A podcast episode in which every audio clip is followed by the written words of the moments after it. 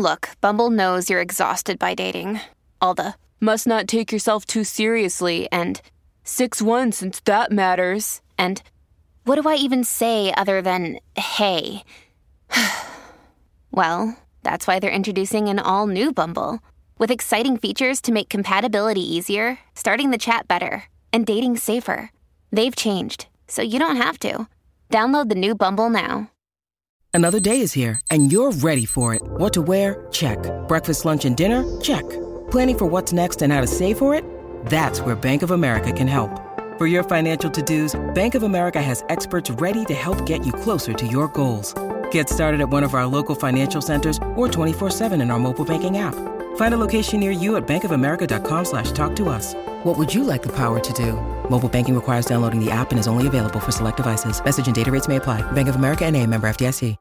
This episode is brought to you by Shopify. Whether you're selling a little or a lot, Shopify helps you do your thing, however you cha-ching. From the launch your online shop stage, all the way to the we just hit a million orders stage. No matter what stage you're in, Shopify's there to help you grow. Sign up for a $1 per month trial period at shopify.com slash special offer, all lowercase. That's shopify.com slash special offer.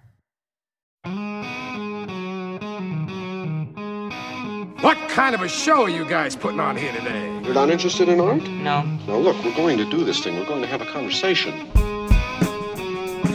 From Chicago, this is Film Spotting. I'm Adam Kempenaar. And in for Josh this week, I'm Griffin Newman. Hi, Duke. Who's the cowboy? Duke, meet Woody. Woody, meet. Duke Kaboom, Canada's greatest stuntman. Huh. Oh, yeah. Huh. And that's when, at long last, the Toy Story and John Wick franchises were united. These are both entries where the characters are forced to uh, answer for why they want to remain alive. That's it. That clip, of course, from Toy Story 4, which hits theaters this weekend, Keanu Reeves as Duke Kaboom, with Annie Potts, Bo Peep, and Tom Hanks as Woody. This week on the show, Toy Story superfan Griffin joins me for a review of the latest entry in the beloved franchise and our top five Toy Story scenes. We might just fit in some more John Wick talk. You never know. It's all ahead on Film Spotting.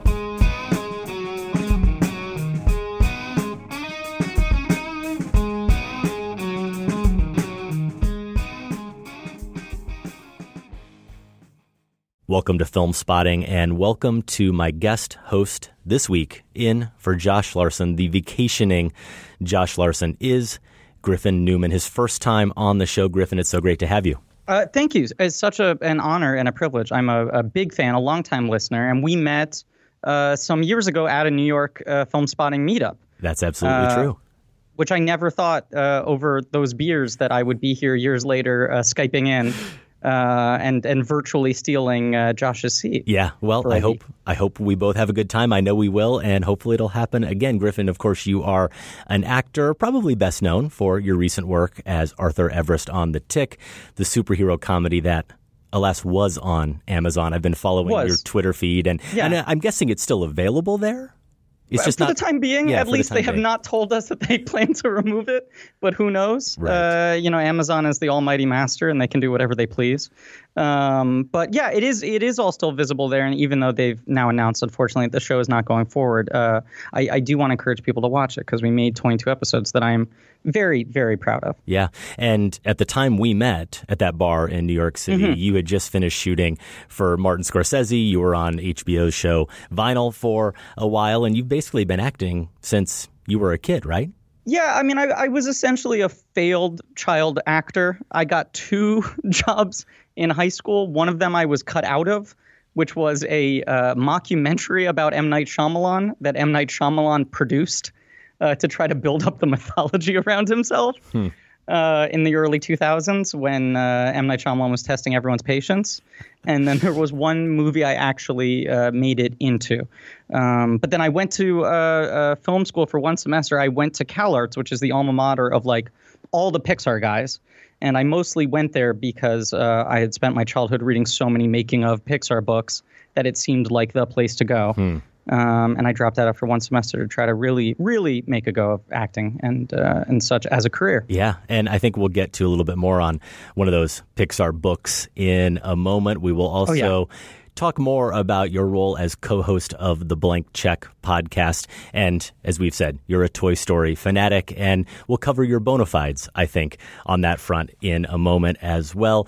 You're going to definitely get a forum to showcase your fanaticism when we share our top five Toy Story scenes later. But first, all hail Forky. Everyone, Bonnie made a friend in class. Oh, she's already making friends. No, no, she literally made a new friend. I want you to meet Forky. Hi. Hello. Ah! He's a spork. Yes, yeah, I know. Forky is the most important toy to Bonnie right now. We all have to make sure nothing happens to him. Woody, we have a situation. I am not a toy. I was made for soup, salad, maybe chili, and then the trash. Buzz, we've got to get Forky. Affirmative. Am I alive? You're Bonnie's toy. You are going to help create happy memories that will last for the rest of her life. Huh? What? Oh, yeah. Griffin, I wasn't fully aware of your Toy Story obsession until I came across an AV Club feature a couple months ago. 11 questions. Pretty simple concept. They ask interesting people 11 interesting questions. One of those questions was, What possession can you not get rid of? And your answer to that question, Griffin, was? Uh, it was a making of coffee table book released at the time of the first Toy Story. Yeah, a very a very large unwieldy book that you apparently referenced all the time. Yeah, yeah, yeah. I still have it, and I guess the first Toy Story came out when I was uh, six. Uh, and this, I demanded my parents got this for me. I think they just thought it was a, an oversized picture book, but it was like a very dense uh, production pipeline of a computer animated film book that I would read obsessively to my night uh, myself every night before I went to sleep. Mm-hmm.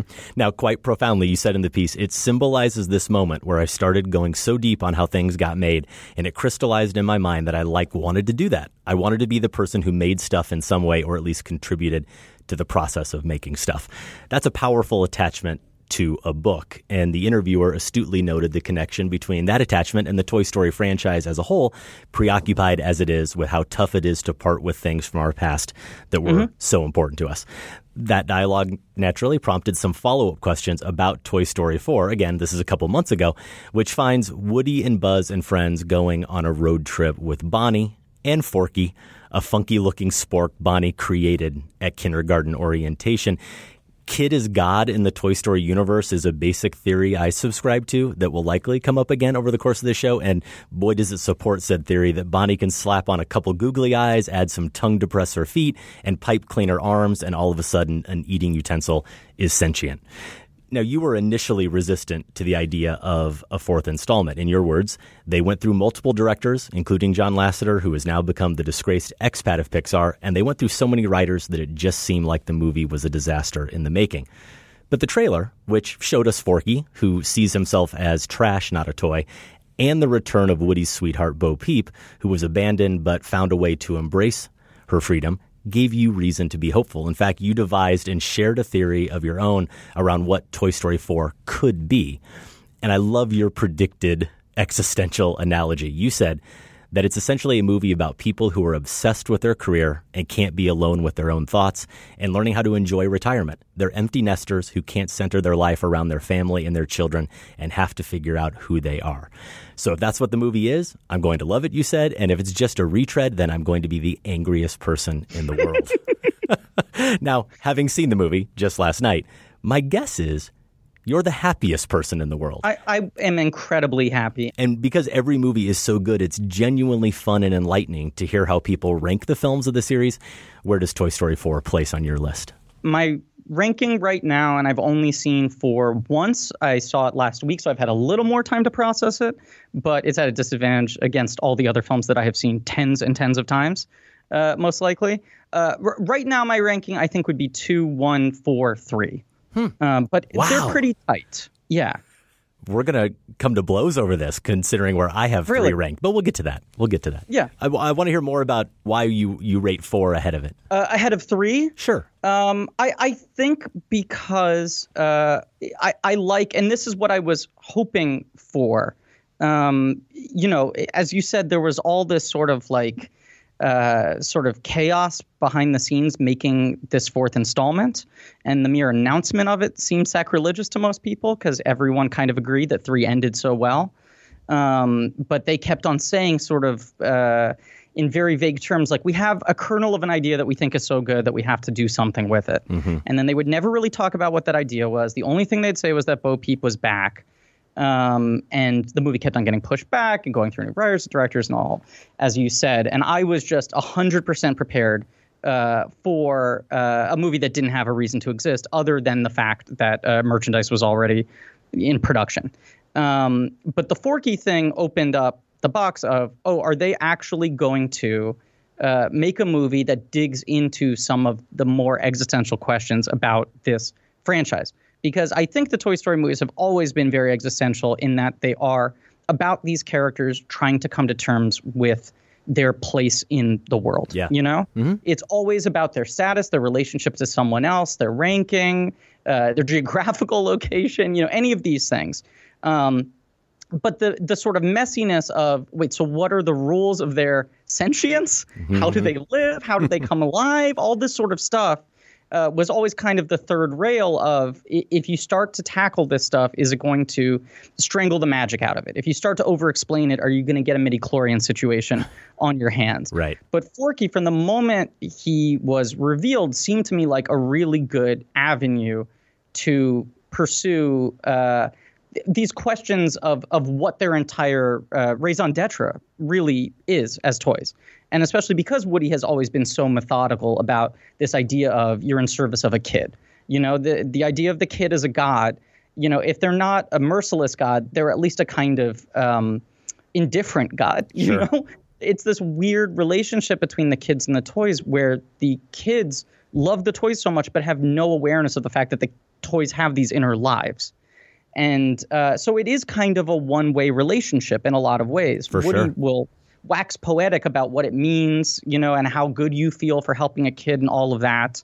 Um, but it, there is something kind of selfless about how much you're giving uh, of yourself to some sort of greater power. And then the second thing that clicked into place for me was when they revealed the first images of Bo Peep, and she looks radically different in Yes. this movie.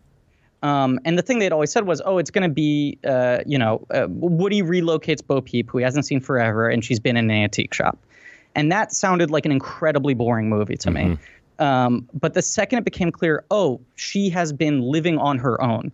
She is someone who has created a new pipeline for how to be a toy uh, that is completely unbeholden to any owner uh, and is just about sort of living for yourself and helping others uh, without needing that sort of validation. Uh, those two pieces seemed really exciting to me. And Sure. I, I feel like they did with those pieces uh, what I wanted out of this film. And I think three is obviously working really hard to give you a real sense of emotional catharsis and finality. I cannot make it through the last 20 minutes of three without crying. I've tried many times. it's it's my equivalent of like a saltine challenge where I'll put it on and Yeah. see if I can make it through without tearing up. And I I cannot.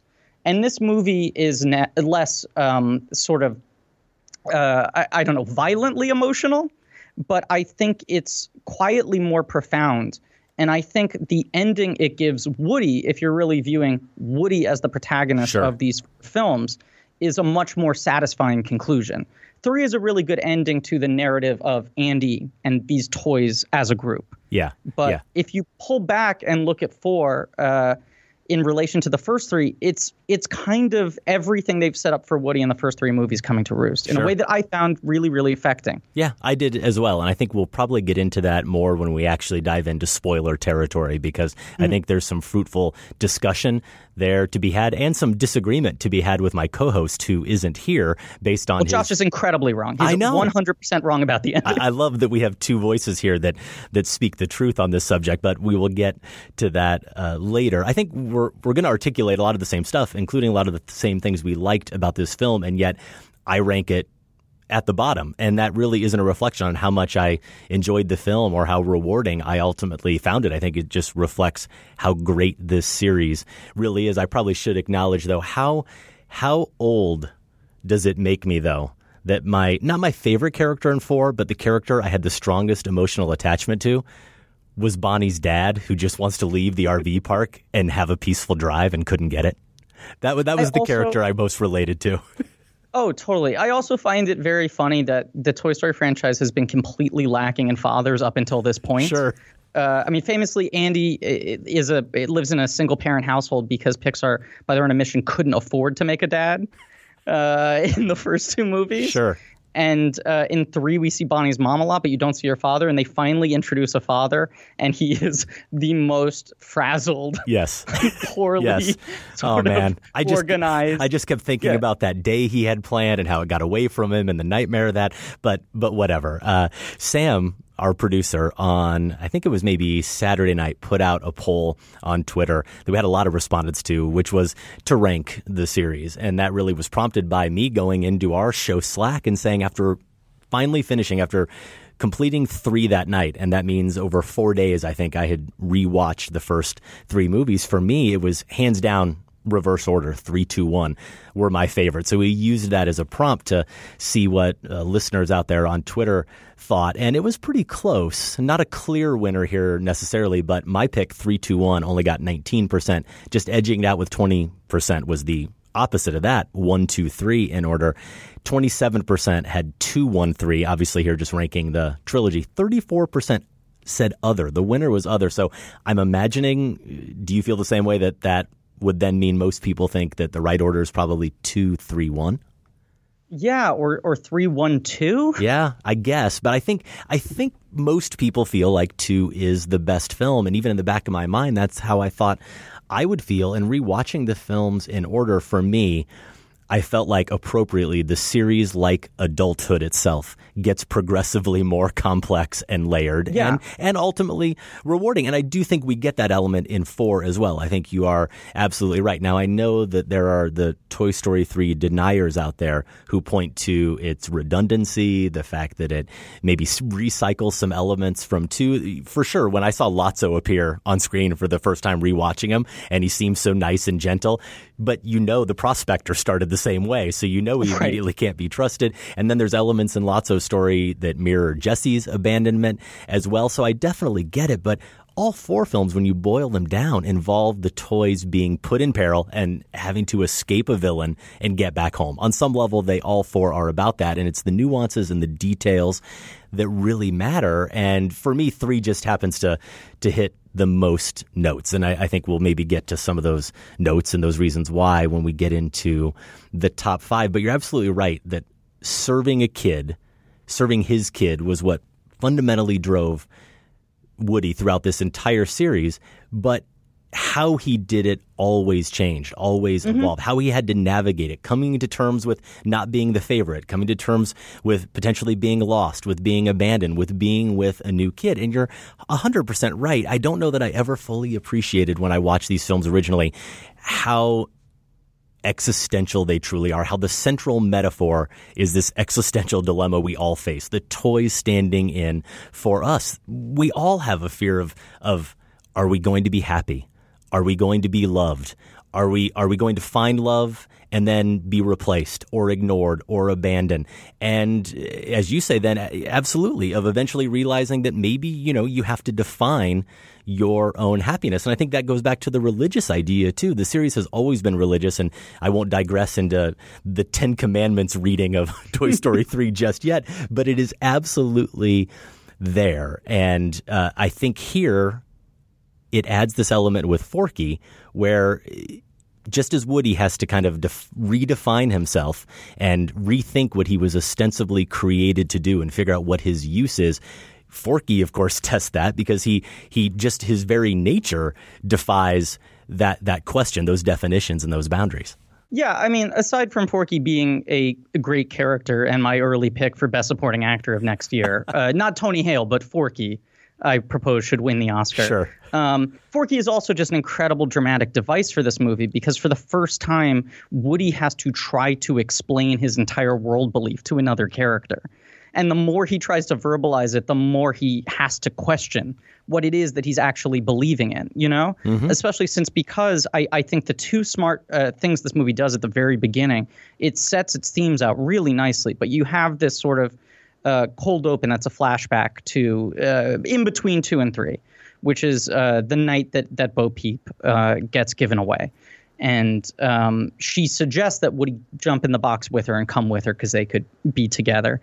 And uh, he gets scared. He hears Andy's voice and he's afraid to do something other than what he's been told is his uh, his sort of point in life. Yes. Uh, to serve this kid, and he he lets her go, and then you have um, this scene of uh, now post three, uh, the new lay of the land in Bonnie's room, where uh, Woody is no longer the lead character. Bonnie just does not consider Woody to be the hero of her playroom. Right. Uh, which makes perfect sense. This is a different kid. Yes. They're not going to interpret the same mythology uh, that Andy had for these toys.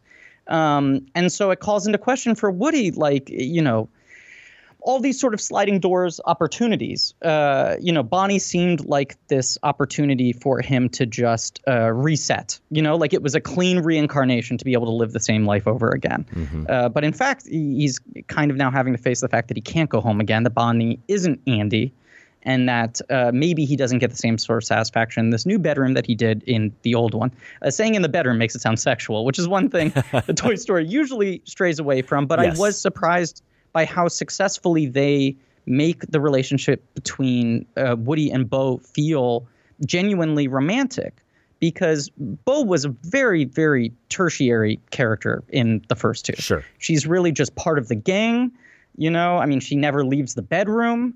Uh, and she mostly exists to just be his sort of girlfriend love interest and offer some words of uh, support.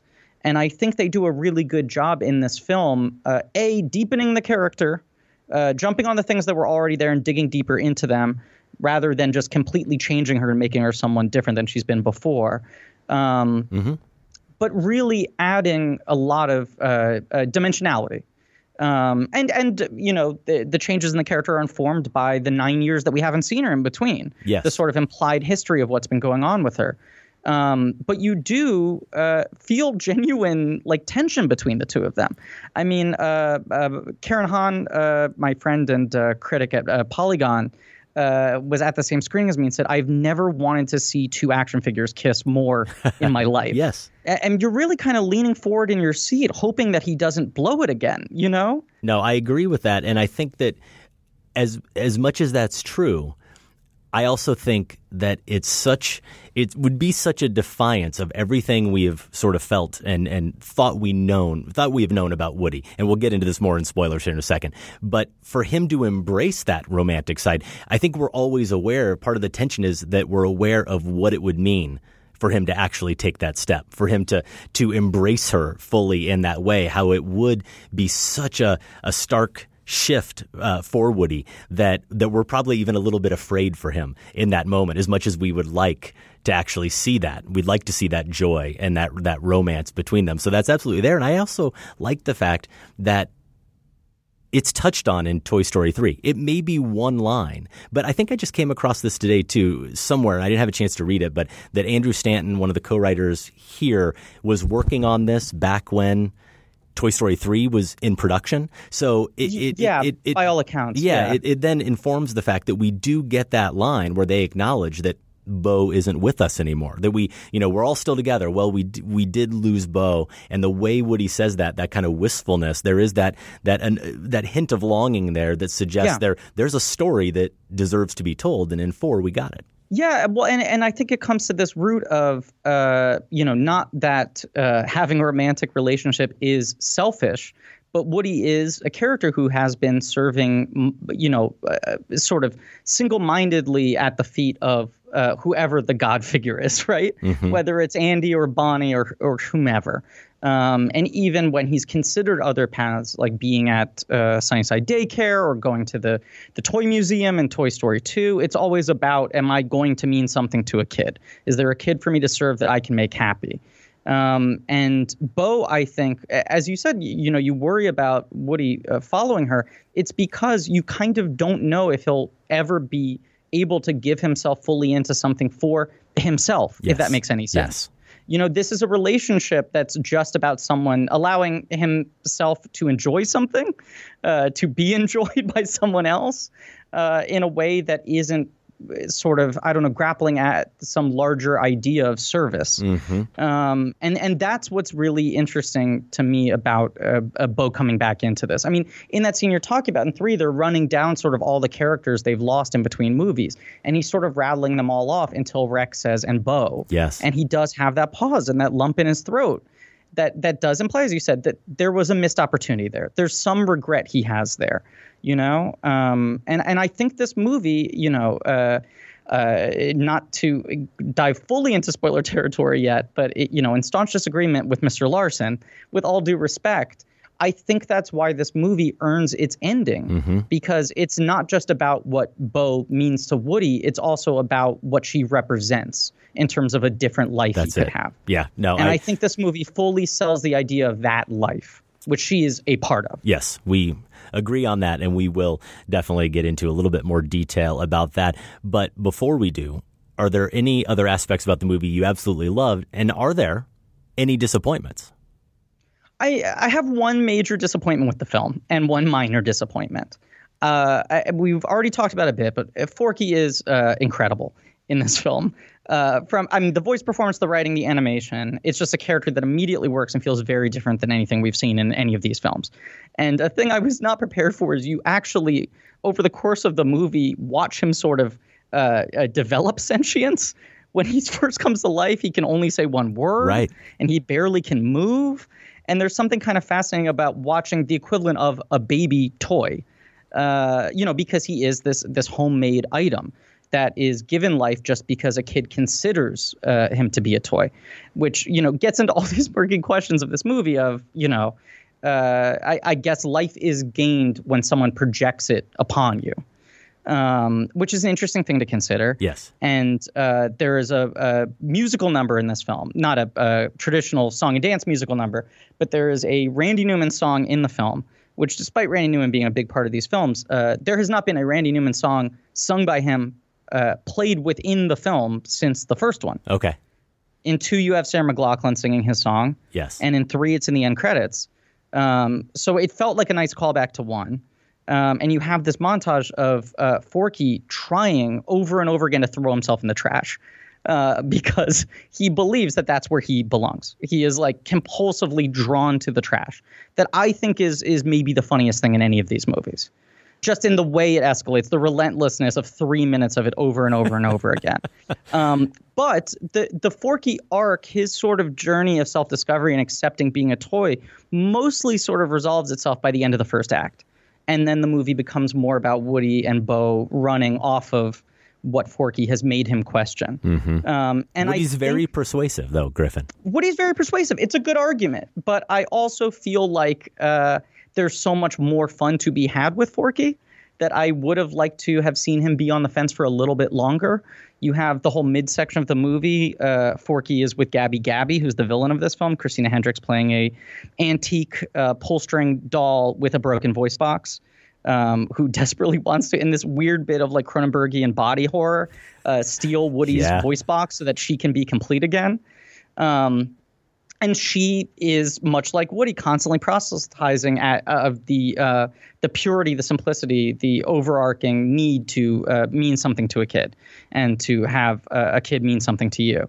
And I feel like it would have been nice if Woody didn't completely convince Forky, and Gabby Gabby had to pick up that torch a little bit. Sure. Although I will say, you know, a thing I love about your show, uh, one of the main reasons I'm a big film spotting fan is I feel like you guys review what the movie is and not what it isn't.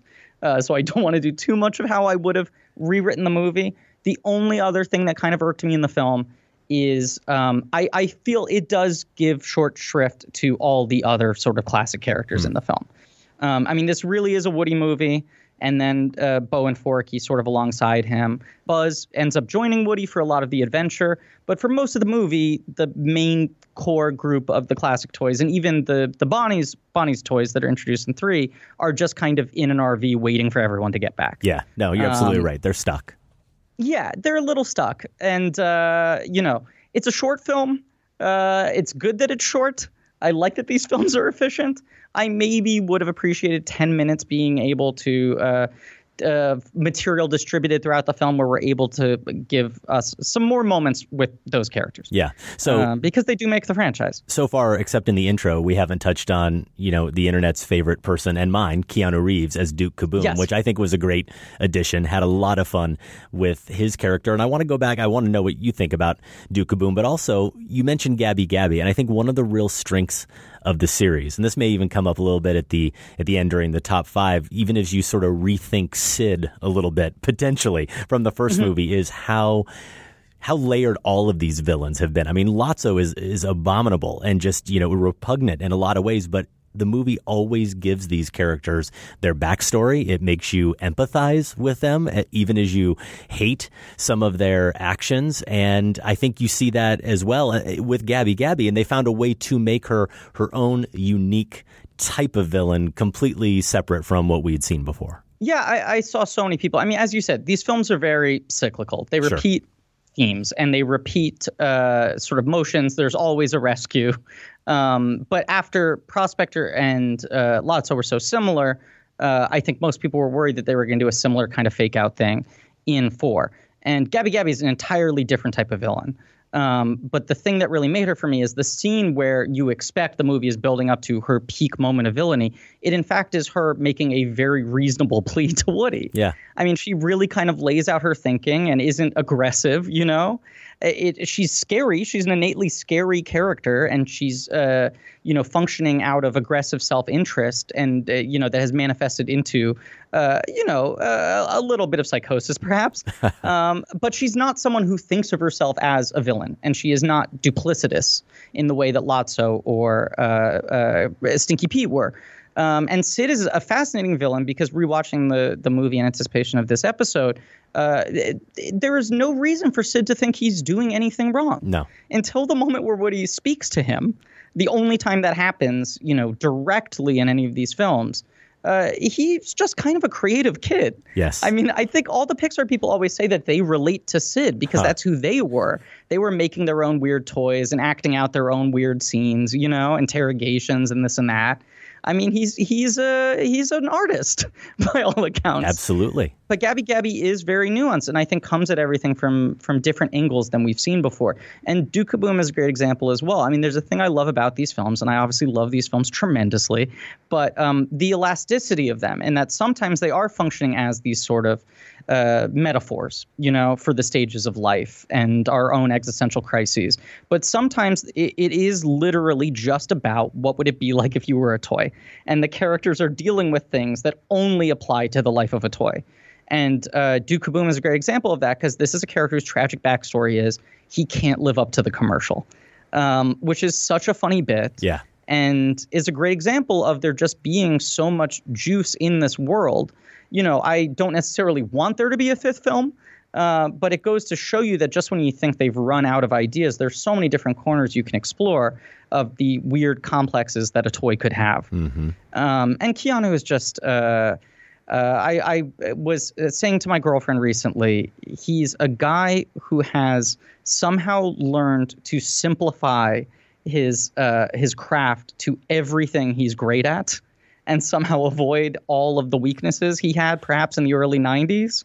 And this is a character that doesn't feel like any other Keanu Reeves character you've ever seen before, but plays into all of his strengths. Yeah let's dive in then. Let's really kick a man when he's down. My co host Josh Larsen, not here to yep. defend himself, but first, we'll give people a little bit of distance here as we are going to get into spoiler territory. We're going to really talk about the ending of the film. Toy Story 4 is out now in wide release. If you see it and agree or disagree with our thoughts, email us feedback at filmspotting.net. And now we'll cue up a scene from the movie, and we'll come back and we'll talk about the ending Don't let Woody leave. kids lose their toys every day. I was made to help a child.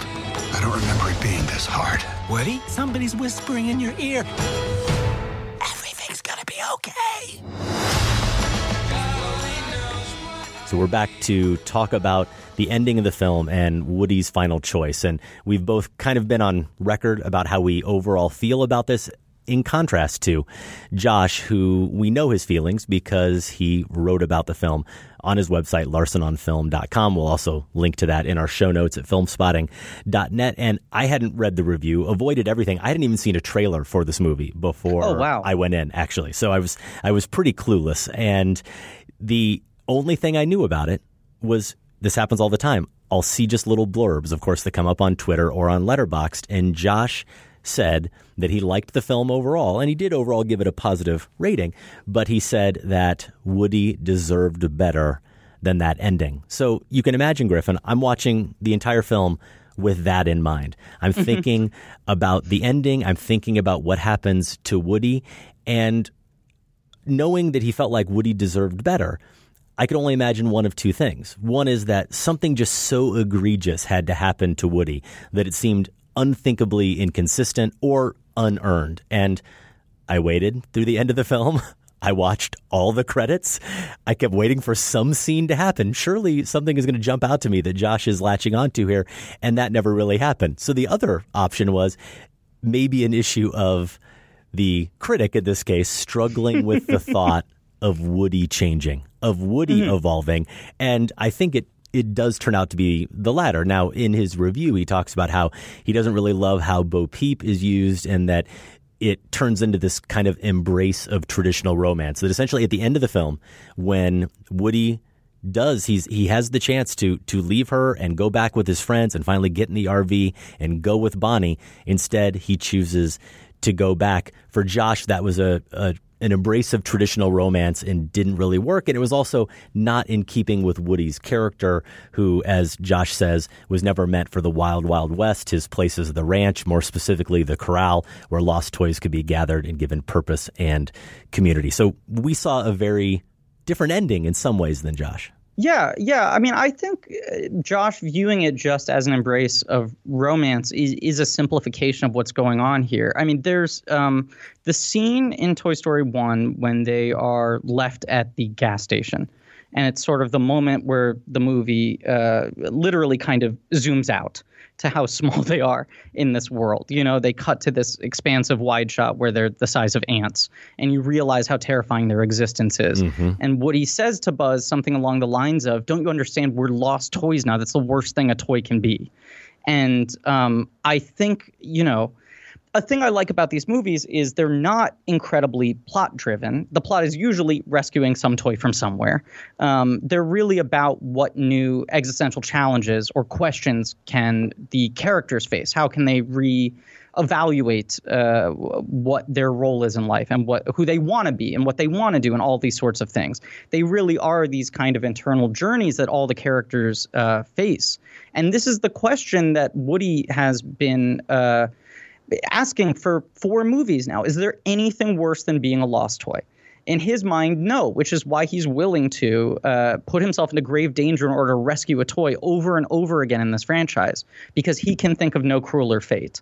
And so I think it is incredibly earned that the film, uh, you know, and the series, if this is in fact the end, which I think it should be, but also, you know, I thought that after three. So uh, Pixar is certainly capable of proving me wrong again.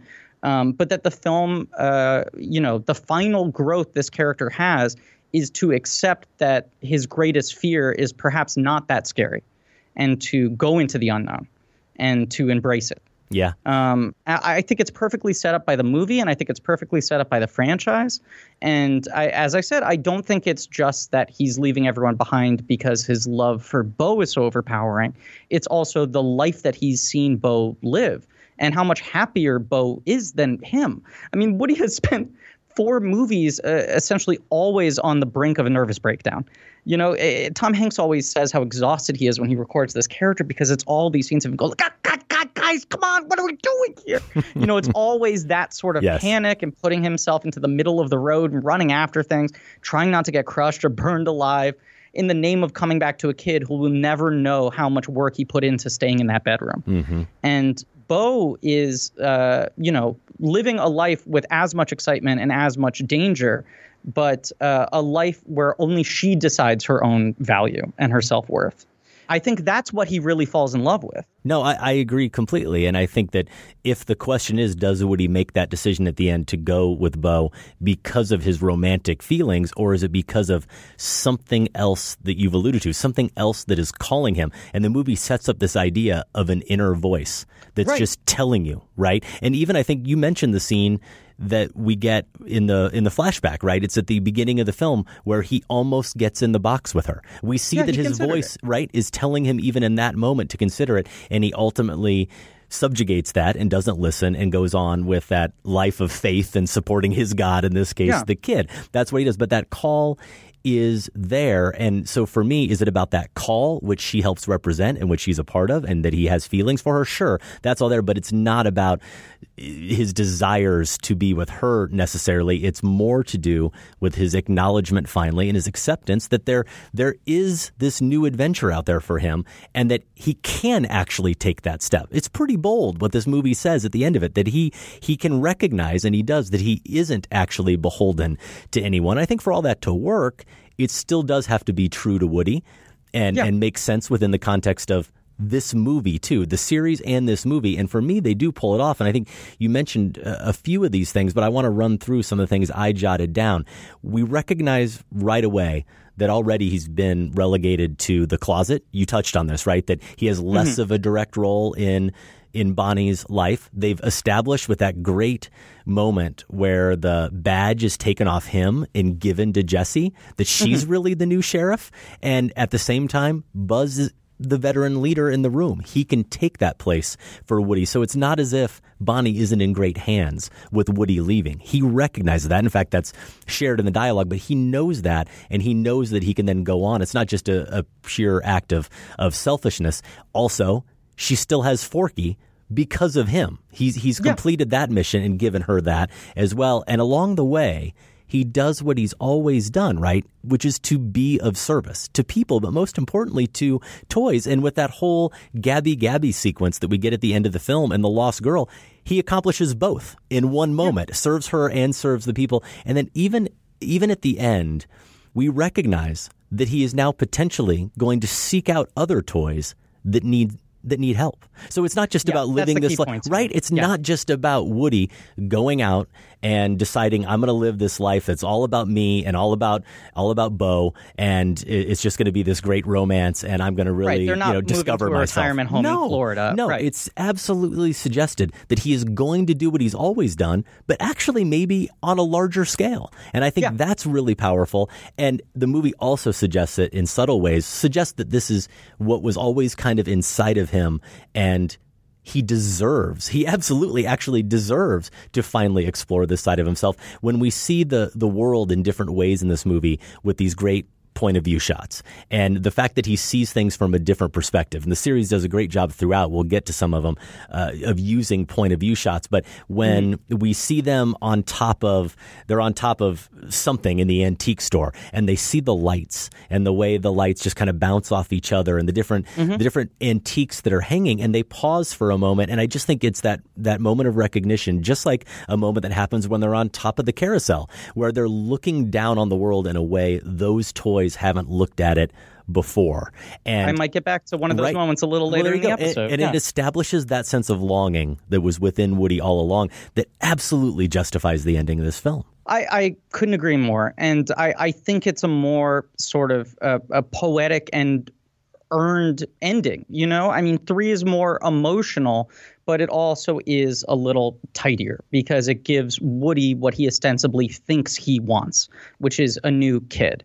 And I think this movie gives Woody what he actually needs.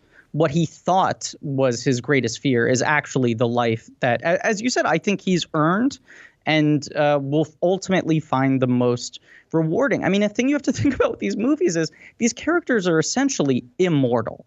I mean, it's this very bizarre thing that aside from the incinerator, where they're going to just be burned, uh, you know, to death and presumably lose all consciousness. There's this thing throughout the franchise where they can lose limbs and reattach them and they're fine. Mr. Potato Head can remove any part of his face and apply it to another, a tortilla, you know, mm-hmm. and it still retains his consciousness. Um, and even, uh, you know, Sid's mutant toys, uh, you know, when he's mashing these creatures up from different pieces, they all have their own consciousness. Um, Woody has been alive since the 50s. Yes. We don't know what happened to him in between when he was manufactured in the 50s to tie into this TV show and when Andy got him. But he has been around for a long, long time. They imply at some point that he's a family toy, that he's perhaps uh, a hand me down from Woody's father. Um, but he has lived many lifetimes now. And, uh, you know, as long as he is not, uh, you know, uh, completely disintegrated, he will probably continue to live many more. But the ending they give him here is the one where he is able to take everything he has learned how to do, all of his greatest strengths, his courage, you know, his empathy, yeah. Uh, his commitment to looking out for other toys and, and other kids and all of that. And actually, as you said, apply it on a broader scale, which I think is a very, very optimistic uh, and poignant ending. And that that's what gives this movie a slight edge over three for me. You know, I think three, uh, it, all the complaints that people have about three, I completely agree with and also don't care about, if that makes any sense. I, I don't agree three, with and I don't care. right. I think yeah. three regurgitates a lot of two. I get uh, it. I get it. Yeah. And I, I'm a little bugged by that sort of repetition because I think otherwise two adds so many new questions and four adds so many new questions and ideas. And three is sort of paying off the things teed up into. But everything um, about but, but everything about the prison well escape right. motif though is completely right. different and so right. so much fun on its own terms. I will agree with you there. Yeah, I mean there's sections that are wholly original. I think it's more about the larger themes and ideas are more just sort of working towards what was seen as the obvious ending as set up by two, mm. you know? Yeah. And I like that this is the less obvious ending and that also it is a film of so much invention. Um, I mean, even just the way they set up, I saw some critic compare the antique shop in this film to uh, like Temple of Doom. You know, it feels like this this uh, Spielberg Indiana Jones sort of uh, Rube Goldberg machine uh, uh, environment of just endless traps and and pitfalls and all of this. And it's a thing this franchise does incredibly well, which is you can have a movie that mostly takes place in one store and feels like an epic. Yeah. Because these characters are so small and because their fears are things that you would never even consider. Absolutely. So, can you indulge me? Can I give my Toy Story 3 Ten Commandments? Please. spiel here. So yeah, I don't know please. that it counters anything that you're saying about Toy Story 3 or is intended And once again, to... I still think it's a great film. It's okay. just that's the reason I put it a step behind. I got it. That absolutely makes sense. And actually, I did comment on part of this back when we reviewed Toy Story 3 on the show because there's undoubtedly, and I'll just say about the Ten Commandments, I'm using that as opposed to the Bible specifically as my reference point. I had to write like three papers about that Cecil B. DeMille film as a grad student. so it's it's fairly fresh in my mind. And the thing I commented on at the time about Toy Story 3 was there's a clear nod, just an undeniable. I've never read it anywhere, but it has to be an undeniable nod to the Ten Commandments when at the end, when Lotso can pull the switch and doesn't really need to say anything at all. He he could stop them and instead lets them go on, it seems, to their death. The line he says is, where is your he says where is your kid now right and in yeah. the 10 commandments edward g robinson famously says to charlton heston's moses where is your messiah now right it's it's almost word for mm-hmm. word sub in kid for messiah right so that is clearly a nod and that's where it all kind of comes to you in this moment that woody has always assumed this role of moses spreading the word never never wavering in his faith in his kid slash God. And we get that that that moment when they're talking about what are we going to do, where are we going to go, and he's almost this is very early in the film before they even get accidentally put in the trash bag, and he's saying. He's saying we're going to be fine. He, he's he's shocked that they are wavering and they're thinking about maybe going and doing their own, you know, kind of trying to carve out their own path. He's just always going to be true to Andy. And then with Lotso, we get this kind of combination of the Edward G. Robinson character and also the Yul Brynner character, Ramses, where he's punishing and enslaving the toys here, right? We can see the mm-hmm. metaphor, who have been expelled from their home. And what really stuck with me this time, rewatching it, is that even the arrival at Sunnyvale, I think, is a nod to the Ten Commandments because you notice how they get there and it's this party It's this absolute hedonistic blast where Mm-hmm. everyone but Woody sees all the fun we're ha- they're having and all the pleasure that they could be enjoying, and they are instantly seduced by it. And this is the moment in the Ten Commandments with the golden calf, with the idolatry, where they're just they're partying like crazy, and Moses is looking down on them and judging them. So it's all there, and we see at the end of the film that Lotso ultimately gets punished because he doesn't believe, right? But Woody and his friends, they get rewarded because they never waver in that at all. Their Mm-hmm. faith is rewarded. And in some ways, as much as I love three, there's a sort of old school, very kind of affirmation of of Yes. of that that always it rubbed me a little bit the wrong way and then I get to Toy Story 4 and I see that they have then decided to completely challenge that and and make it a little bit more about the the individual finally asserting himself in this case. Yeah, which I, I think you hit a lot of what uh, what works for me in four over three. But you know, I think the most interesting difference between Lotso and the Prospector is that Lotso is kind of a cult leader, as you said. You know, it's not just that he's this sort of uh, uh, two-faced, you know, avuncular uh, sort of mentor who then turns on them, but it's that he sort of demands this kind of obedience and this commitment to the system, paying your dues, you know, and then you're rewarded with, as you said, this beautiful party life. Yeah. Um, that he is sort of a false god. Or at least wants to make himself into one because he has become so disillusioned with the idea of the child as God. Um, whereas Toy Story 4 and and, and Woody is rewarded for uh, you know uh, disobeying Lotso, not falling prey, fighting against him, and Yeah. then he's rewarded with a, a new uh, child god. Uh, four, I think, is more interesting because it kind of gets at this idea that Woody can have a spiritually profound life without having to solely serve a very binary idea of a god. Sure. If that makes sense. It does, but you know, maybe if you actually watched the last 20 minutes of Toy Story 3 in their entirety, not with those tears in your eyes, you would recognize how powerful they are and that that's why Toy Story 3 is the best film. Well, look, I, I'm not going to argue with you, and we'll discuss it more when we get to our moments. Okay.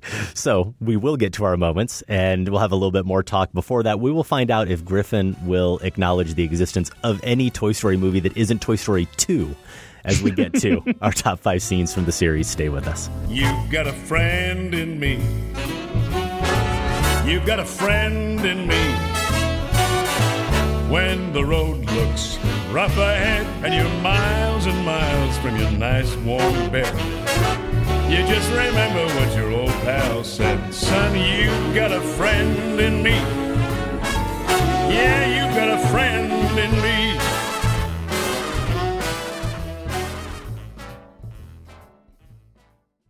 You know how sometimes things line up? Yeah. You know, like coincidences. Since we've been here, they've been happening more and more. I think. I feel like it means like she's getting closer. Who? The mirror girl? That was Winston Duke and Lupita Nyong'o and Jordan Peele's Us. Do you remember Us? Because it really was all anyone could talk about back in March, and now it's almost July, the midpoint of the year. We are going to get to the best movies of the year so far next week on the show when Josh is back, and we're going to share our top five movies of the year so far. I'm not going to force you to weigh in, Griffin, just yet on your pick for the best film of the year so far. If you have it, we'll get to that as we share the poll question in a moment. If you want to be part of that show, you can share your favorite film of the year so far. Feedback at filmspotting.net. You can leave us a voicemail as well, 312 264 0744, or find us on Twitter at Filmspotting. One last plug for Josh's big meetup, Griffin. He's out in LA. He's got like 50 people coming to a film spotting meetup. And you may have heard me on a recent show say, you know, the one you came to in New York, it was like eight of us. So Mhm. how, how offended should I be? No, not at all. I mean, look, it, uh, Josh has gone Hollywood. He's sold out. That's it. That's it. So, depending on when you're hearing this, you may still have time. And if you're in the LA area, for our podcast listeners there, you may still have time to make it out to the Firestone Walker Brewing Company. It's in Marina Del Rey. I mean, come on, that sounds like a sellout right there, Josh. hundred percent. Yeah. Oh yeah, the New York meetup. It wasn't small. It was uh, it was exclusive. you know, it had a Well limited said. sort of underground cool to it. Love it. Filmspotting.net slash events is where you can RSVP. So you have to RSVP for Josh's hoity toity little affair. You didn't have to do that when we met at the pub for some pints in New York. A quick plug for our friends at the Next Picture Show podcast. This week they've got part two of their Godzilla double feature, the new Godzilla King of the Monsters with Ishiro Honda's 1954 original. If you haven't already subscribed to the show, we encourage you to do so. The Next Picture Show drops every Tuesday at midnight. And we're probably going to close this survey out pretty soon. Really appreciate all the listeners who've taken about two minutes. That's all it will take to go over to filmspotting.net slash survey and tell us about their experience with the next picture show. And your experience might be that you've never listened to it. That's fine too. Your feedback's really valuable. Again, filmspotting.net slash survey. And Griffin, Film Spotting Madness is a long ways away, but you know, Sam and I are insane. And our listeners are insane for the most part, and they wanted to get a head start on the films that might be in contention for next year's round of 64 or 75 or 80 tournament.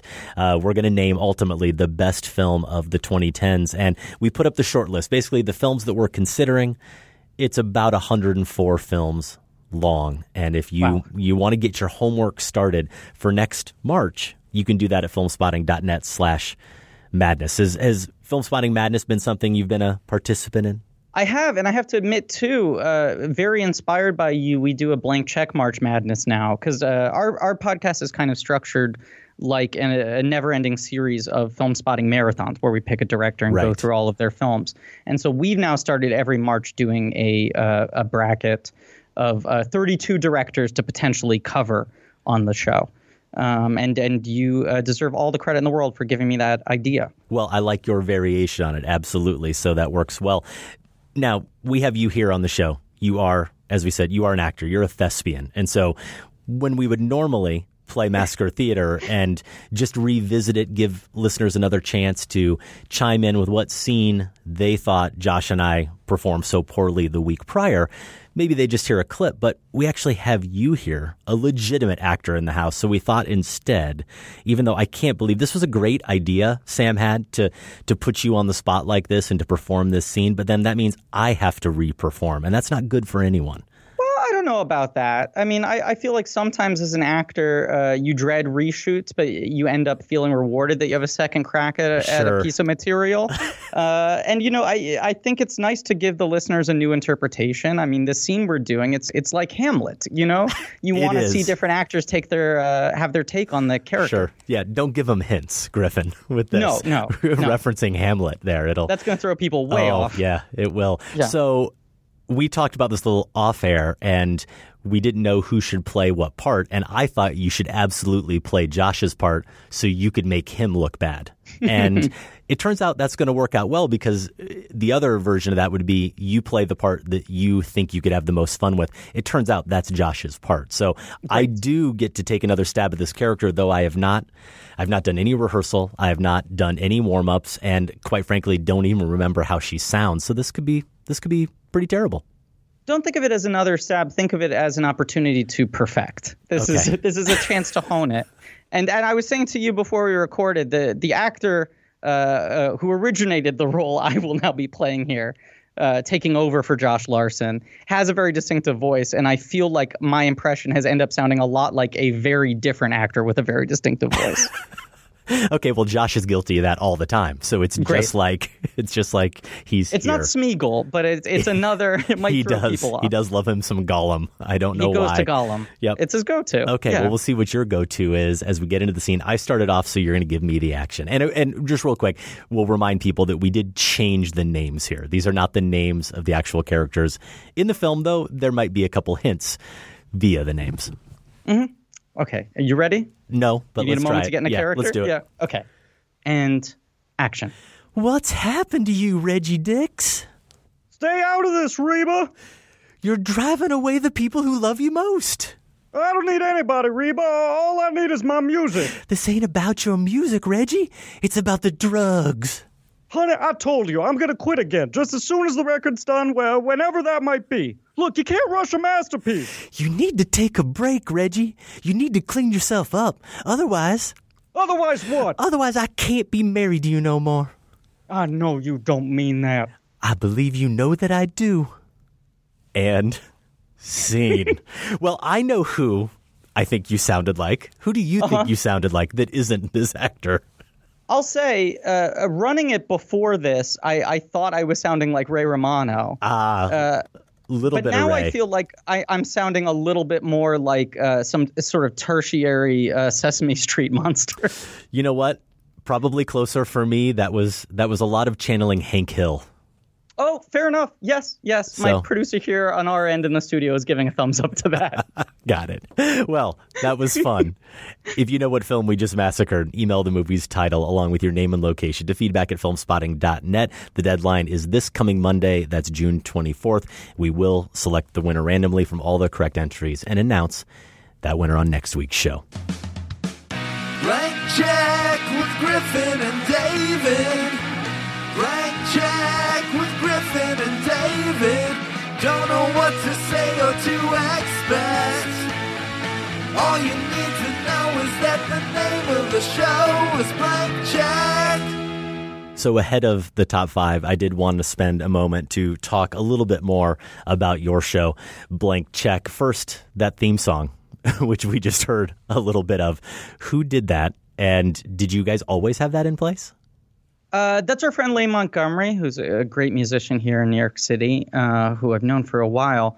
And uh, the first year of our podcast, uh, this podcast started as uh, David Sims, uh, film critic at The Atlantic, and myself, thinking it would be funny to do a show where we only talked about Star Wars Episode One: The Phantom Menace, as if that was the only Star Wars movie that had ever been made. Right. Uh, and we thought that was evergreen. We thought we would never run out of conversation doing that podcast. And our producer Ben uh, very wisely, uh, strongly encouraged us to think of uh, things that the show could ultimately evolve into if it worked. Um, so after about a year of doing the Star Wars movies, discovering them one at a time, we uh, we rebranded as Blank Check, and that's when Lane's uh, theme song came in. Which I reached out to him, I think, about three days before the episode dropped, and said, "You can say anything you want, just uh, just make a theme song that says that the show is Blank Check." So that's why the lyric is "Don't know what to say or to expect." All you need to know is that the name of the show is Blank Check, because that was about as much direction as I gave him. It's so good. It's so good. Now, you touch on this a little bit. The the show structure is kind of like our marathons here, where we dive into a certain topic and you guys look at mm-hmm. different filmmakers. So right now, I'm behind and I have not gotten into it. I can't wait to because I kind of adore this filmmaker, and you've got a great lineup here of Michael Mann, Michael Mansplaining. So looking at Thief, looking at The Keep with the filmmaker Alex Ross Perry, The Last of the Mohicans with the great critic Dana Stevens, of course covering Manhunter, and Heat as well. That Heat episode, two hours and fifty two minutes, which it just it it seemed familiar to me, and sure enough, I looked up the Heat runtime. And it's exactly two hours and 52 minutes. I'm guessing that's not an accident. Uh, no, it was an accident. Our, our producer here, Ben, is, is rolling his eyes in the studio because he's the one who has to work extra nights and weekends every time one of our episodes comes in that long. I think the show has just, uh, you know, we really try to make our show as sort of unstructured as possible. We want to feel like a fun uh, a, a conversation, the kind of talk you have when you go out for drinks or dinner after a movie with other friends as passionate as you and you get into every detail of it. And uh, we keep on thinking that we've hit the benchmark of how long an episode could conceivably be.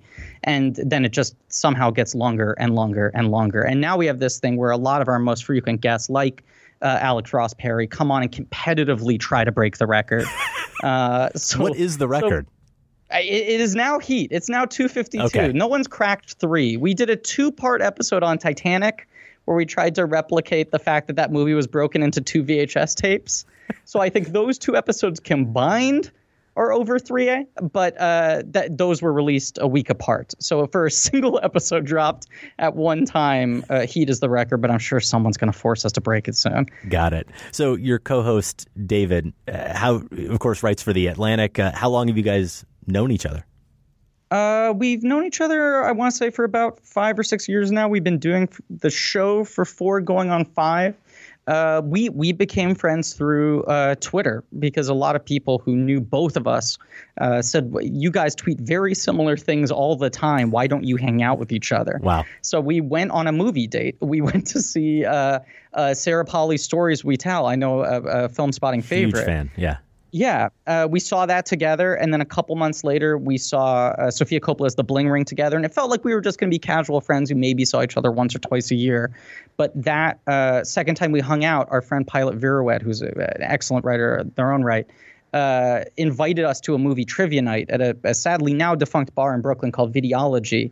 And uh, I had just gotten fired off of a network sitcom, and David had just gotten out of a years long relationship, and both of us needed a new thing to obsess over. Mm-hmm. So we became all in on this movie trivia night. And that was really the core of our friendship. And when after a year or two we stopped going, we decided we needed something new some new structure to force us to hang out once a week, and that that uh, became a podcast uh, that that somehow people listen to now. Yeah, isn't that funny? Because I think about how this show started for us, and it was myself and Sam, kind of the same thing, forcing ourselves yes, to watch a movie a week, but also to have a reason to talk to each other every week. Yeah. Right? Because yeah. you're, you're, you're busy with your lives and work and all those things. And, and you used to have so much fun. And we had fun because I had a blog and we would, he would contribute to it and we would have these discussions, these dialogues back and forth. And then it just stopped. And it's like, great. That part of my life is now missing. And the podcast completely filled that in. And also similar with Josh, like you and David didn't know each other at all had no yeah, had no wow, connection yeah. and kind of like like you guys we just went out for a drink one night and realized well this could work. Maybe we should get him in the studio and see what happens. And here we are you know how many? 7 years later? So yeah it's crazy. I, no I, I think a thing that dave and i found in each other is that we were both people who not only were obsessed with movies but we're obsessed and sort of encyclopedic about elements of movies or movie culture that most people don't even think about. Mm-hmm. Like we both are really interested in billing orders in films, which actors have negotiated, you know, certain billing orders or failed awards campaigns or things like that, you know? Yeah. Um, and so we would get to this trivia night early every week to try to stake out a good table and then would have these conversations for two or three hours. And so when we started doing the podcast, we were like, well, we would be having these conversations either way. Mm-hmm. And if people want to listen to it, that's great. But the thing that's been nice is we find other people who listen to the show and go like, I don't have anyone in my life to talk about this stuff with. I notice these things and no one else cares about it. Right. And it's nice to spend three hours a week, even if that sounds indulgent, feeling like I'm in a conversation with those sorts of people. And then a lot of our most frequent guests, I mean, people like Alex Ross Perry, who we didn't know personally, but he started listening to the show and pays attention to the same sort of arcane stuff that we do. Wow. And so he has become a friend through saying, like, I need a, an outlet to talk about this stuff. Yeah. No, I was curious about that, whether or not guys like Perry were people you had a connection to at all, or they just started listening to the show because we have that kind of surreal moment too sometimes with different Yeah. filmmakers. You know, whether it's Trey Edward Shults or it's Sean Baker or you know others that Rian Johnson, obviously, who actually are listening. You know, frequently to the show. It it kind of blows your mind for a second. It, it's pretty nuts. Yeah, we've had uh, uh, Alex on many times now, and uh, Chris Weitz uh, has become a listener and a, a past and future guest, and David Lowery. Uh, and it's very bizarre because these people will just reach out to us and go like, "Hey, I know you guys are busy, but I'd love to come by sometime if you'd have me." And it feels very weird that this thing that we used to do in like a closet uh, has now become a thing that professional Oscar-nominated people listen to Yeah. uh, and want to be part of. Yeah. it's it's very flattering. It is indeed and, and exciting, and uh, it's a great show. The Blank Check podcast available wherever you get your podcasts. Buzz Lightyear to Star Command. Come in, Star Command. Star Command, come in. Do you read me? Why don't they answer? My ship! Of course, Tim Allen's Buzz Lightyear from the first entry in what was the Toy Story trilogy. It gets us into our deeply flawed poll question that we posed a couple of weeks back. We wanted to know what was your favorite non Woody Toy Story voice performance? And we say flawed because we acknowledge that we probably should have just left Tim Allen's Buzz Lightyear out of it. But Sam, his heart was in the right place. He thought, you know, Ned Beatty's Lotso Huggen Bear is kind of the the main co-star, the key voice of three, and Joan Cusack's Jessie is really the key voice in two. So who's the key voice in one? And you could argue that it's Buzz. So we gave you those three options, or you could go other, and this is how it came out. 10% going to other. Ned Beatty and Lotso Huggenbear only getting 17%. Joan Cusack's Jessie, my pick, 29%. And Buzz Lightyear, 44%. Did you have a clear pick in that poll, Griffin? Well, there's an empirically correct answer, which is Jessie. Jessie is the right Thank answer you. here. I, I do think the the poll is structured incorrectly. I think either should have been the three main characters and other. It should have been Woody, Buzz, and Jessie, or you should have taken Jessie and Buzz off the list and just had it be supporting characters. Yep. Yep. That But absolutely uh, makes sense. Either either way, Jessie for me is the winner. Gotcha. So we got some feedback here, including this one. We'll start with David Tarasso. David says every action story needs a good villain, and Lotso Huggenbear is up there with some of the late great Stan Lee's best. He's got a motivation that begins with a slight, only to become truly twisted. Yes, he does indeed. Eric Houter says this poll is ridiculous nonsense. Tell us how you really feel, Eric. Buzz, as the co-lead of the films, and I don't care what you say to the contrary, should not be listed. And then stupid Lotso Huggenbear? Really? Michael Keaton's Ken doll deserves to be on there more than Lotso. Rex, Ham, Mrs. Potato Head, the little alien dudes. But honestly, no matter who you put on the list, it will always be Jessie by a mile. See, we come back around. We're in agreement with Eric after all that. Eric's a very smart man. There yeah. you go. She is the heart and soul of the franchise at this point, and no other animated scene will ever destroy my soul like the sharpened poignancy of the When She Loved Me sequence in Toy Story 2. You know, I don't know why I didn't read this earlier, and I could have stolen that line, destroy my soul like the sharpened poignancy, because I may just need it when we get into the top five. Uh, uh, most definitely. Uh, and I agree with Eric there. You know, uh, Lotso Huggenbear Bears at a different level than the core three we're talking about here. And uh, if you're going to realistically do a best supporting voice poll, you need to have at least 15 options, including Michael Keaton, my, my favorite living actor. Okay, fair enough. Alfredo Gutierrez also wrote in. Yeah, uh, Alfredo said, I believe Ham to be one of the funnier characters in the Toy Story universe. When I think of speaking pigs in film, I think of Ham. That's Okay. quite the uh, the snipe at Babe. Yes, yes, it is. So we screwed up that poll, but we still enjoyed the results and the feedback. Thank you, everyone who participated in that one. This one, probably a little less flawed. I mean, certainly people are going to write in and say, you know, I don't think that movie belongs, and maybe these other two or three should have been there. But we try to look at the year so far and get a sense, not only from what Josh and I have said on the show, but other critics, what films seem to be emerging to be in the discussion for the best film of 2019 so far.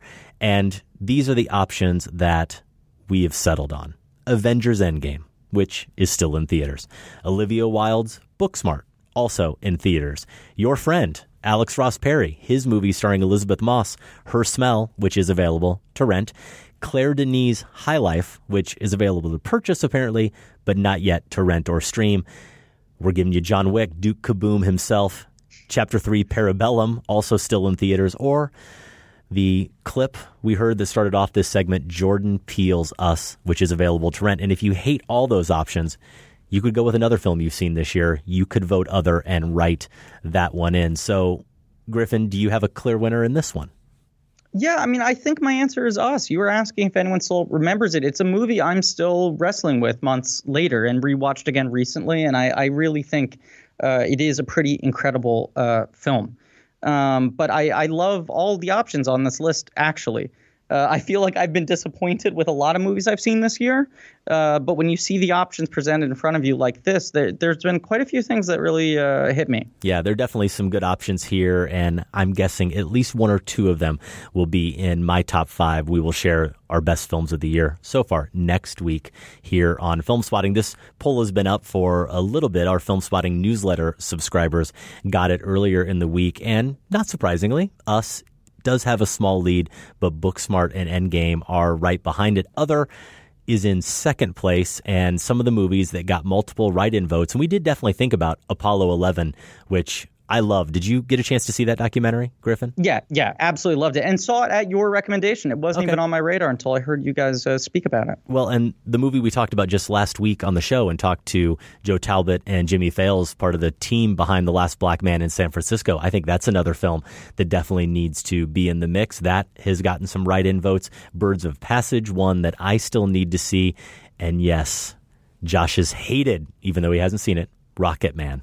I'm disappointed you didn't sing it this time. You're breaking tradition. You know what? What what am I doing? You know if what? Josh It's- isn't here, I don't yeah. want to. I don't want to. Exactly. I don't have him to torment, and also, Sure.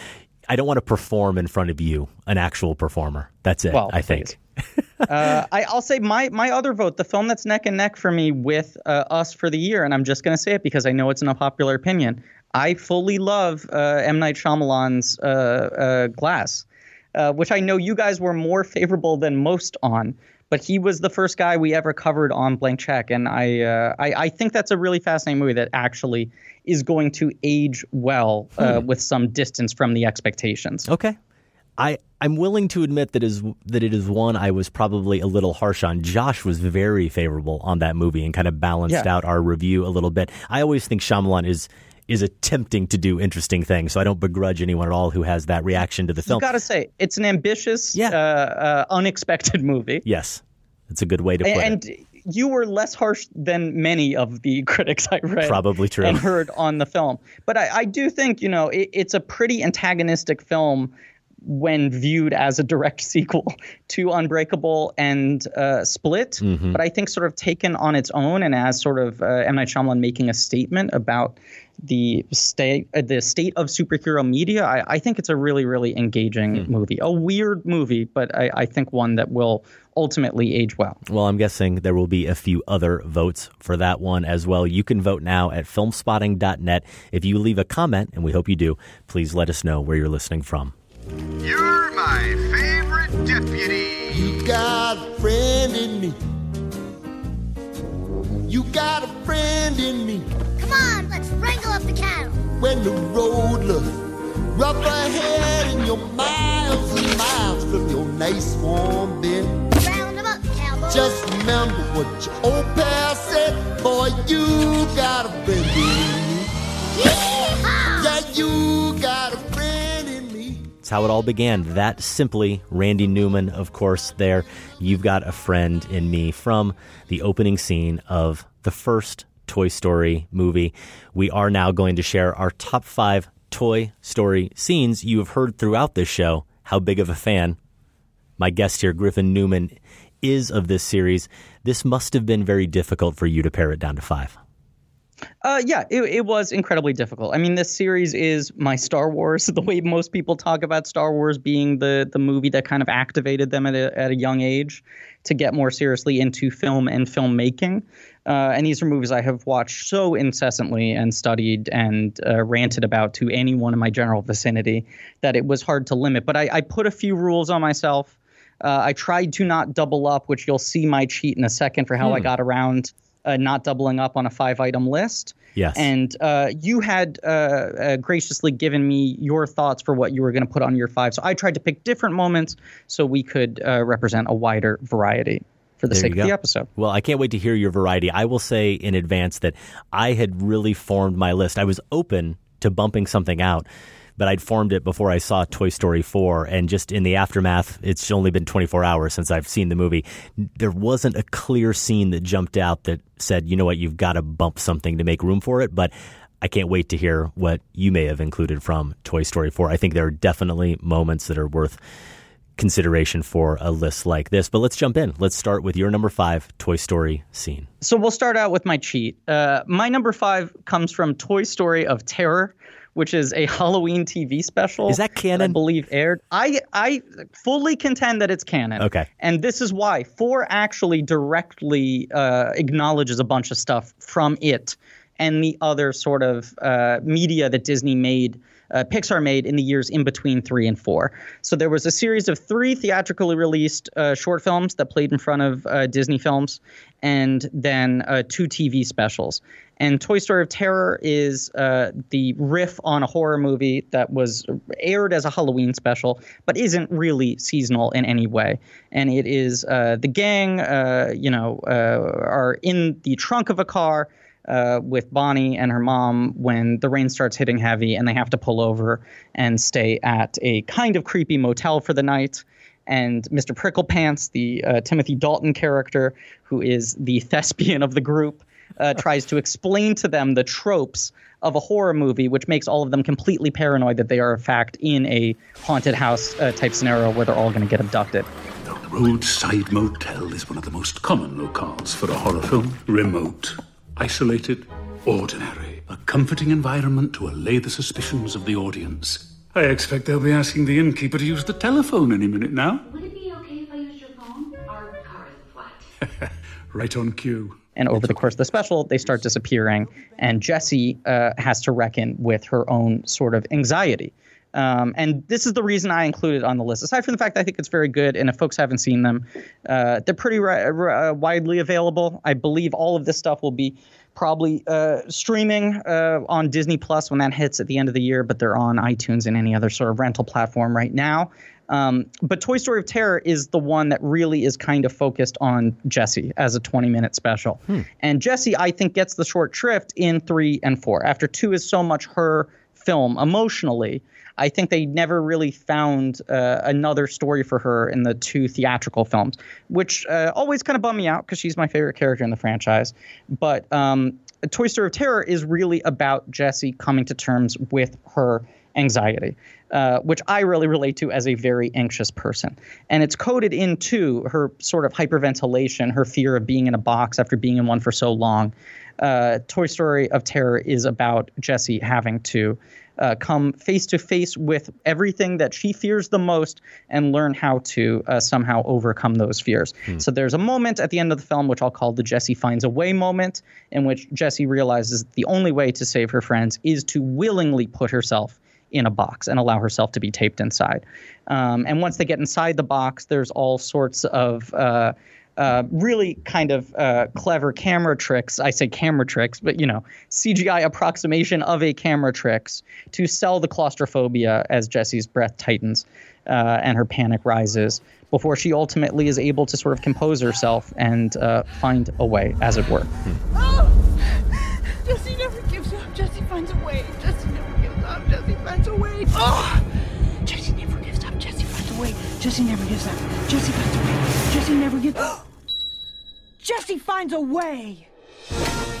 But yes, Toy Story of Terror, completely canon. Combat Carl, a old timer. A few of the characters who make small appearances in Toy Story 4 all originate in Toy Story of Terror. So it is part of the proper canon of the series. Well, I'm not going to argue with you because I don't know that anybody listening has the credibility to argue with you on this topic. So I completely buy it. And frankly, you had me at Jessie is the focus because I'm all in for that type of situation. And I don't know that anxious would be the right word necessarily to describe me, but neurotic certainly and highly. Highly claustrophobic.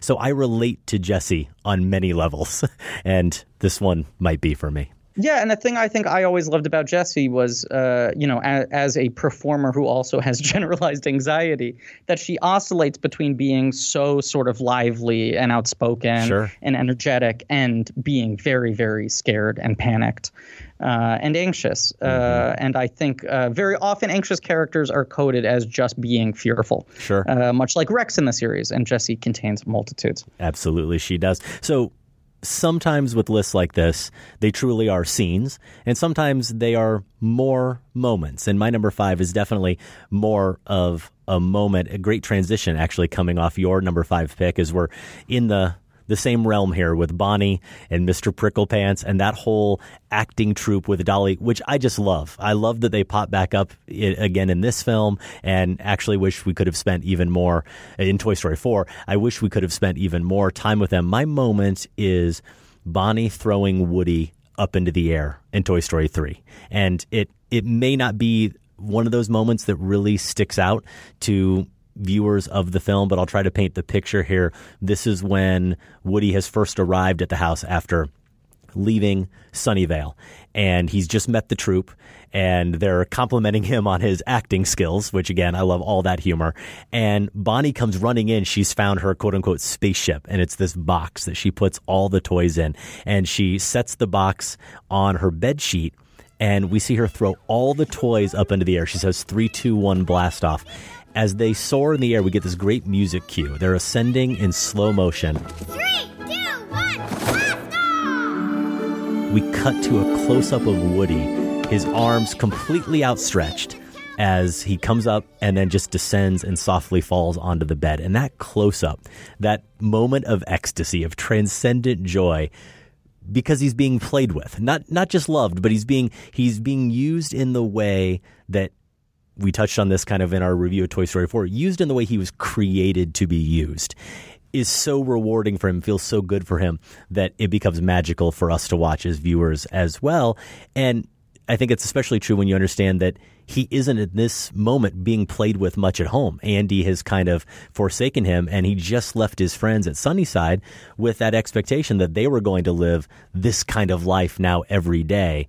And in this moment, you of even get the sense that Woody had maybe even forgotten what that feeling was like. And it all comes rushing back to him in that close up. And it's all con- conveyed in the filmmaking and the animation, the music, the slow mo, the, the composition, even the cut, as it would be in any movie. But also, there's this interesting dynamic at work throughout this series, I think. I'd love to hear your thoughts on it. When your character, as a filmmaker, when your characters, your actors, if you will, can't actually express themselves right? Yeah, because yeah. in this moment, this. I'm yeah, glad you brought this up. he can't actually react. So I did pick the scene partly because of how fa- fascinating I found it and found it throughout the whole series. Every time we cut to a close up of a toy that's being held by a person or is in the presence of a human, they of course don't move because of the rules. They have that perma smile on their face. And yet somehow we know in every moment exactly what they're feeling. And I think it's because of those visual elements that I mentioned, but also because of our attachment to these characters and how how wonderfully developed they are and our understanding of them. And there's an example in Toy Story 4 when there's multiple examples, but when Woody reunites with Bo Peep, uh, With Bo, I'm glad you brought this up. Yeah. I was going to bring this like up. Yeah. he's he's being played with they are being played with in that moment so they can't express their feelings in that moment. And there's that delay that withholding of emotion by design clearly gives it a greater impact when they finally can show their feelings when the kids put them down. I think that that was a wonderful scene. And there's another good one in toy story 3 when complete opposite spectrum here when the little kids first come in from recess and the gang discovers what life in Sunnyvale is really going to be like. All of the cuts to the toys and their unchanging faces as they're being beaten against a wall and they're being thrown on the ground, just being tormented. It it just amplifies the humor that we know the pain that they're feeling and the anger that they're suppressing, but they can't express it in the moment. I actually think Bordwell should probably be using a scene from Toy Story, any of the Toy Story movies in film art to explain the Kuleshov effect, right? Because as I was a, gonna. I was about to say thank you. You That's beat what it is, but right? I was gonna say it's a perfect example of the Kuleshov effect because you're uh, you're projecting We're onto projecting. these characters what you know they must be feeling, even though they are pointedly, purposefully not expressing anything That's by it. the filmmakers. It's it, and I just find that I find that whole that, that whole dynamic that the Pixar filmmakers clearly are having fun playing with to be brilliant. And again, this scene for me, when you take it down to its core, these Toy Story films are all about these toys constantly seeking that joy, that elation of being played with joyously by these kids. That the line actually that that I think of is the one that happens in in Toy Story 2 that Jessie says even though you're not moving, you feel like you're alive because that's Yeah. how he sees you. That's how your kid sees you. And in that moment, that joy of Andy being tossed up into the air, it just really really hit me on this rewatch of Toy Story 3. Yeah, and it's a nice mirroring of the opening of Toy Story 1 of, of the You Got a Friend in Me sequence. You know, it's the first time he's felt something like that in a long time. Mhm. And uh, even what you were saying, the the Sunnyview uh, sort of torture sequence is a mirroring of the Sid sequence, uh, or all the Sid sequences where he's torturing them. It's kind of fascinating that their worst moments and their best moments usually happen when they're in these sort of statue uh, states. At the moment, uh, because in Toy Story 4, you know, Woody is looking for Bo, knowing that she must be close by for about five or 10 minutes before they finally meet. And the moment when they meet and you realize they're meeting in that statue state, Yes. because kids are looking at them, they can't express it. Uh, it, it actually took my breath away. I, and it almost made my list. Well, I'm glad that we are in lockstep on that choice. I'd love to hear your number four Toy Story scene. So this is my scene from four that just very, very narrowly edged out Woody and Bo uh, re-meeting. Uh, it, it is the moment that you uh, spoke of in our proper review. It's the moment with the lamps in the antique store. Um, a lot of this movie is, uh, you know, the toys are always so low to the ground. Uh, I feel like it's it's a trick that Pixar uses a lot, where they cut out to a wide shot, and you're reminded again of how small they are and how huge their surroundings are. But Toy Story 4, a lot because of Bo and uh, the way she's sort of rewritten the rules of her life, uh, they keep on moving to higher ground. Uh, getting bird's eye view of things, or or getting just broader, more expansive views of things. And as we said, Woody is always this character that's about survival, or about rescue, or about self-preservation, or whatever it is. There's always some immediate goal that is very high stakes. And there's this moment when they're both sort of, you know, on step seven out of 12 in their multi part rescue Forky mission, when Bo stops and points out that this is the time of the day where all the lamps go on in the antique store. And it's this sort of beautiful stained glass menagerie of all these different floating colors around. And the movie just stops. In my memory, there's not even really music over it. You're just watching Woody and Bo absorb this thing. And it feels like the first moment in all four films when Woody is really just taking the time to stop and appreciate something. You know, because even these moments of pure bliss when he's being played with as a toy, he's on the job, so to speak. Yeah. You know, this is solely something he's doing just for himself and something he had never considered. And this is the moment for me that really sells the argument uh, why I think Josh is wrong that the ending for this film is totally earned. Because I think this is a moment that opens up Woody's mind to what kind of life he could be living, in which, uh, you know, he's been living a life where he has been robbing himself of moments like this, not giving himself the opportunity to stop and smell the roses, as it were. It's really a, a beautiful moment in Toy Story 4. Absolutely. My It's also just visually stunning. Yeah, it is. It, Yeah. it really catches you off guard, actually, even though the film and the whole series is filled with some great single shots like that and some great perspectives. My number four is from Toy Story 2, and it's the moment that stood out to me is maybe the the scene that just made me laugh out loud the most rewatching Toy Story 2. It's when the toys are crossing the busy road, the four lane highway to try to get to Al's toy barn. And they're, of course, crossing in those construction cones and just totally oblivious to the chaos they're causing around them. And you get great little details. You always get great details in these films and in a lot of these shots and sequences, but you get the crash that's heard off screen and then the hubcap that rolls back into the frame past the cones a little bit. And then the semi that is carrying that big cylinder, whatever it is on the back. And it, it's spinning and skidding and just almost sliding into every single one of them, but them not getting hit. And then Potato Head at the last minute, they're getting stuck on the gum and just barely escaping. And of course, the the perfect kicker is they get across and we hear Potato Head say, "Oh, that went well." You know, just oblivious really to what they caused and all the damage that was done. And then the cut to the high angle shot and we see when he says that what he's not aware of that 20 cars are piled up and there there were all those multiple crashes and it just holds for 5 seconds. This is another great detail. It just holds on that shot, kind of lulls you to sleep a little bit and then the street light falls right past the frame and into view landing with a thud there on the road. And for me again, made me laugh multiple times, but I think it's also an example of what the series does so well where we get a lot of really intricate set pieces where we see that action and the humor escalate. And let's be honest, it's not that in a film like Toy Story, any of these movies, the that suspension of disbelief is on the table. We're talking about toys that are alive, but ours. But as far as believing, even in this world, that these toys are somehow going to pull off the impossible.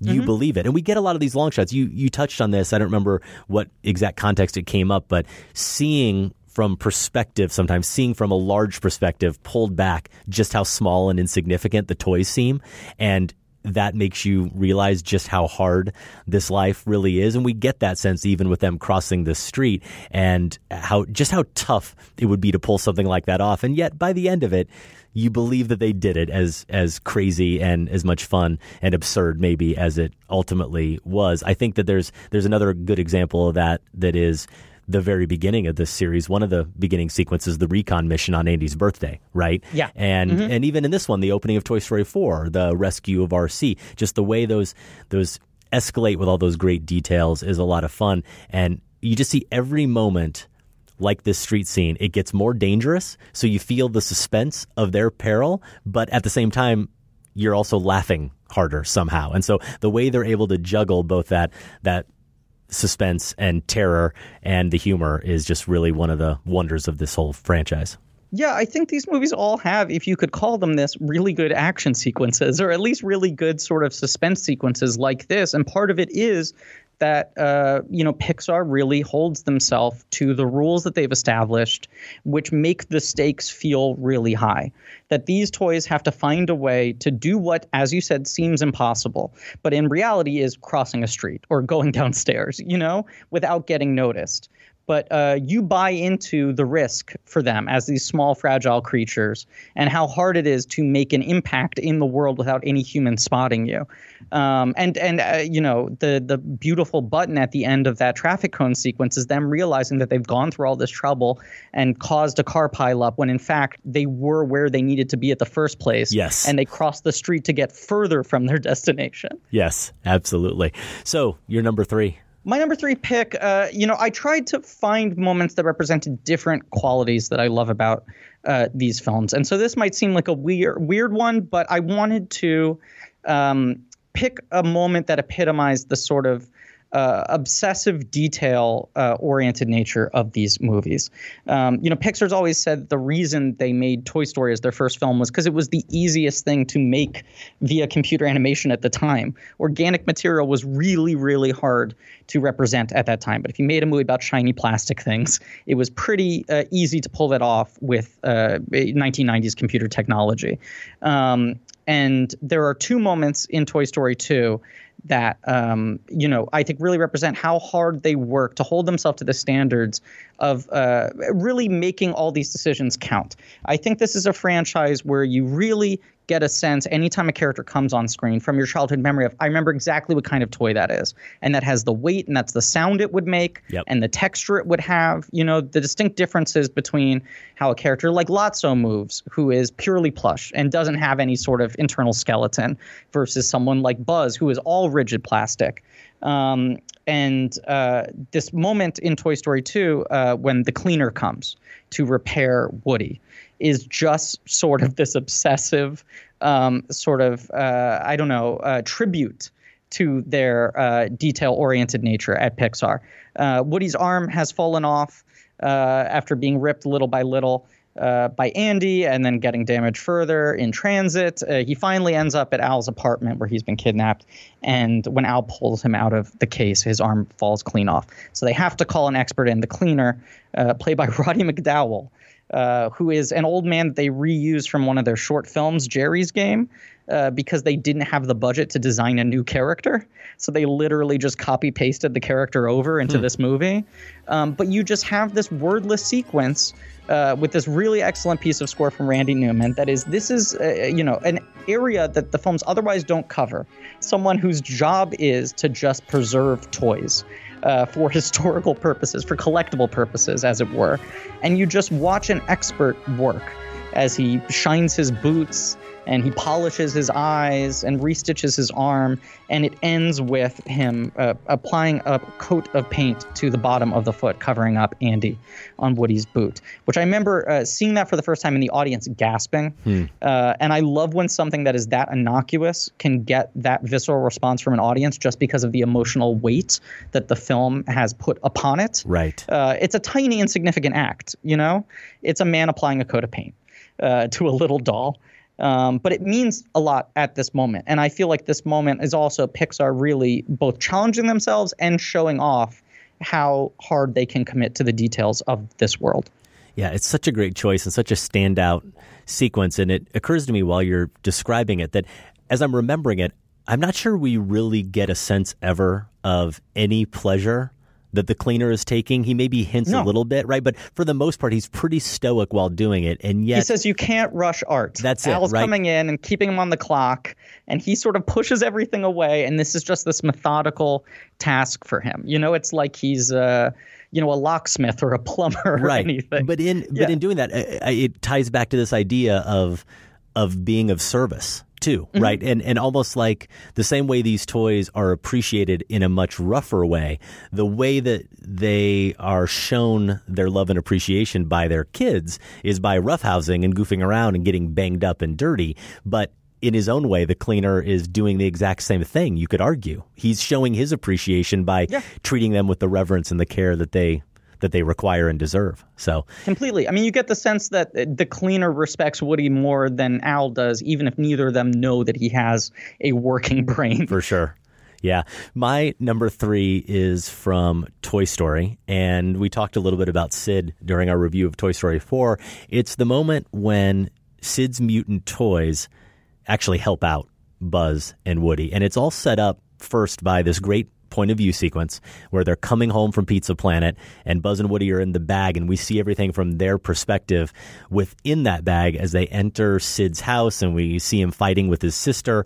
And we touched on this that when you do rewatch and reconsider Toy Story and Sid you recognize his imagination and his ingenuity and that he's probably just a little bit misguided and misunderstood. As you said, the Pixar people regard, regard him as, as probably an artist and that may be who he becomes, but it just speaks to our attachment, right, to these toys that the way they see it gets all about that perspective and point of view. Mm-hmm. The way they see Sid is how we see Sid, and he just seems like the devil incarnate, right? And and in this religious world that you know some of us think this movie inhabits, maybe that's supposed to be appropriate. But the the moment I'm talking about is all set up first by this kind of traditional horror sequence the night before, where Sid does the brain transplant on his sister's doll and combines it with a pterodactyl, and Woody freaks out seeing all the toy parts and he makes a break for it. And we see one of the toy pieces kind of ominously just roll out. And then that shadow that flashes behind him. And we hear some sounds from underneath the bed first. And then the mechanical spider baby emerges that, that he's, he's so terrified by. But Woody sees just part of his face first. He just sees the baby's face and assumes he's friendly. But then when he sees the eye missing and the body, the spider body, that's when he gets scared. And other things you think about, like the Jack in the Box and the other mutant toys coming out, fairly innocuous. But to Woody in that moment, it just amplifies the horror. And we get that sense because of the angles and because of the lighting and the way we see Woody respond. Again, we just assume that everything Sid touches must be evil like he is. And that is all shattered completely, right? During the escape the next day, the attempted escape from Sid's house when Woody's got Buzz's arm and those mutant toys grab the body back and they grab the arm and they seemingly attack. Woody says, Back, you cannibals. And we then watch in this frenzy at them repairing his arm.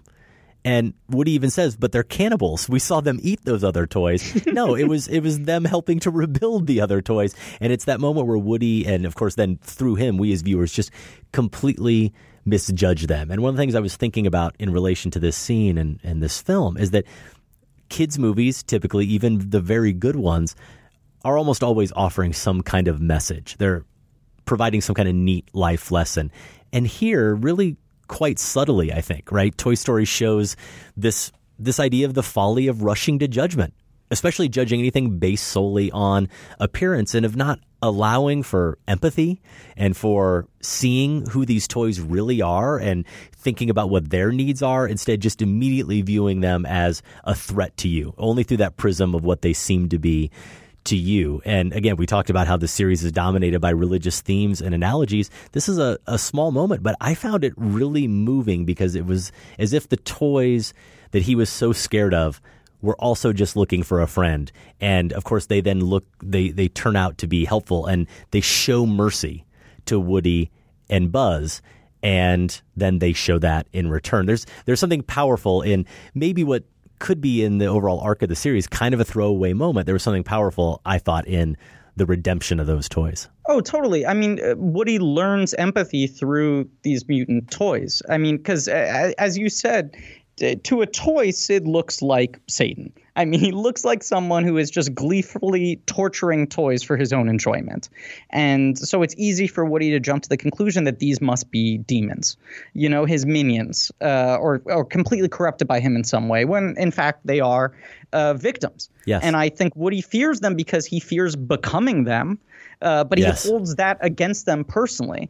And and the moment that really pays it off for me is after Buzz has been taken outside with the rocket when he has to make the direct plea to them, when he really has to come to them and ask for them their help and apologize for uh, misjudging them. But it is kind of incredible. I mean, you think in 1995. It is pretty nuts how scary this sequence is. For sure. In terms of the design of the characters and and the use of shadow and camera angles and all these things, they really play it as a full suspense sequence, which is, you know, you think about the climate of animated films at this point in time, it's one of the reasons why Pixar made such an impact because this is the kind of scene that a Disney movie would never have. You know, they're capable of going dark, but this is a, a far more complex type of uh, dark than we had seen at, up until this point in time. Yeah. Your number two. My number two is the incinerator at the end of Toy Story 3. It's a moment I cannot deny. And I'm going to focus in on a really specific moment because that's what this uh, list is and not the, the scenes as much. It is the moment, and it's the moment that gets me where I start crying and, and my crying continues for the next 20 minutes. It is when they realize Woody's sort of scrambling, trying to find anything to hold on to, how he can get out of it. And uh, the hand reaches out uh, Buzz reaches out his hand, and Woody realizes that there is, in fact, nothing he can do. That for the first time, there is not a solution.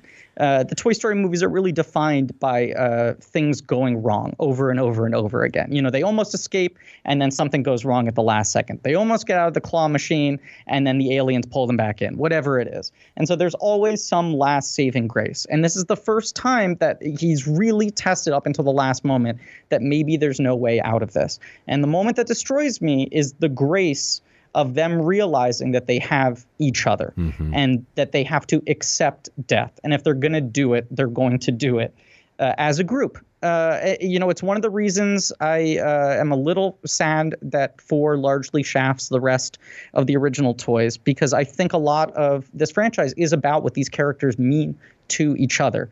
Uh, you know, the solidarity in sort of uh, their helplessness in this larger world. Uh, you know, even if they're all ultimately trying to serve the kid, uh, along the way they realize what they mean to each other, and uh, you know, put their own lives on the line in order to help each other. Um, and so this moment of all of them just sort of holding hands and accepting death uh, is is uh, an, another bizarrely profound thing to put into a PG kids film. Yeah, you rarely see characters accept that maybe death isn't the worst thing that could possibly happen to them and make some sort of peace with it. Mm. And so the fact that they're saved at the end doesn't negate it because what is profound is that in that moment they're ready to stop fighting. Uh, but of course, the the aliens and the clock come back to save them at the, at the last moment. Yeah, and I, I don't know if I should even go down this path because I have not given this any thought until you just brought Mhm. up this scene. But I remember my reaction in the theater, and I'm comparing it to something like the the stunned feeling when they resign themselves, and it feeling so different from any other kind of suspense or action movie where you are always expecting some kind of rescue. And the, the path I'm not sure I want to go down is I'm thinking about something like Avengers, you know, where we've got the the Thanos snap moment that took everybody by surprise, and I get it. Mm-hmm. But at the same time, in the back of our minds, we all knew, well, there are more movies, right? But Yeah, we didn't course, know there were going to be more movies with Mhm. Toy Story 3. In fact, I feel like most of us probably felt like there probably weren't. And I remember in that moment feeling like this is kind of a brutal way to go, but you know what? Them all looking at each other and accepting that in that moment also kind of felt appropriate. And I thought this could truly be it. And that that so did stun and move me in the theater. And of course, then it only for me got better with the actual coda of the film. But that incinerator sequence is amazing. Yeah, yeah, I, I couldn't agree more. And it's also, you know, there's uh, an 11 year gap between two and three, and a nine year gap between three and four. And the sort of jumps you see them make in terms of the actual technology uh, are, are incredible. And that uh, incinerator scene is just a, a visual marvel. Um, eh, You know, a, as terrifying as it is, it's it's weirdly beautiful. It is. Uh, them There's all no being doubt lit about by it. this fire. Even yeah. that the glow of the the the Yeah. incinerator, right? That they're Yes. they're moving towards. They're moving towards their demise, and yet there's something almost uh, almost gorgeous about it. Absolutely, in that scene. Right. So and it's like I mean, it's like they're being you know torn in between heaven and hell. That's it. And and the orange glow of the incinerators are replaced by the white glow of the claw. Yeah. And they get pulled up into heaven and, Yep. and given a new life. That's it. So somehow I didn't go with the Andy giving his toys to Bonnie scene from the end of Toy Story 3 here or the incinerator sequence. I'm not sure how I managed to to do that and not go that way, but your pick is a perfect complement to my number 2 from Toy Story 3, which is the opening scene, the train robbery. And looking at it today really closely, it, it really finally occurred to me, probably should have been obvious before, that it makes sense probably that what is basically a genre movie, this film in a lot of ways is a prison escape movie. It begins with this big genre set piece, right? It's a robbery that we've seen a million times before. The potato heads trying to rob the train and being thwarted, hopefully, by Woody and Jesse shows up as well, and we get Buzz in the mix too. And just like in the road crossing, my number four, we get this great escalation of danger, right? The train is headed for a bridge. It's bad enough the train is headed for a bridge with TNT on it, and then oh no, the orphans. And we see that the boxcar is loaded with trolls. And that's a great moment. And then the the whole escalation of the action, Woody going over the cliff, but being rescued by Buzz. And the aliens show up in Barbie's car. I think it's Barbie's car. They're probably driving. Dr. Evil Porkchop comes into the mix in his giant contraption, his ship, and the space monkeys and the reveal. All that, all that's there. The reveal finally is that it's what we know. That this, of course, is all in Andy's imagination. That that Dr. Evil Porkchop's flying machine is really just a cardboard box. It's being held together by string. And this is another thing that really jumped out at me today, rewatching this clip, that it's a perfect bookend to the entire film. Everything you just talked about with the incinerator sequence actually plays out in the opening of the film because it puts the toys in an impossible scenario. It looks like they've finally met their demise. The monkeys have them pinned down. Dr. Evil Porkchop is about to fire this giant laser. Surely this is the end of our beloved toys. Except, just like in the actual end of the film, we get a Deus Ex Machina. Andy, as God, divinely intervenes in this moment, right? And gives gives Woody the plan to shoot Buzz's laser at Woody's badge, and it destroys the ship, and they all miraculously live to play another day. So it's a thrilling opening. The craft of it is great, but it completely prepares us for the type of movie Toy Story 3 is, and it foreshadows that ending, that ending that we just talked about and how great that is. In this this whole sequence for me, we just we get to see the toys as themselves, but they're fantasy versions of themselves, which is what imagination is all about, right? It's always about bending reality and trying to escape reality in some ways. So that that aspect of this scene is always something that's really spoken to me. But again, seeing how it perfectly sets up the end of the film is another stroke of brilliance, I think, by Pixar. Yeah, it's a great pick. Um, I mean, I think it's a, a fascinating scene because it's the only time uh, in any of the films that you see the kids' imagination as they're playing.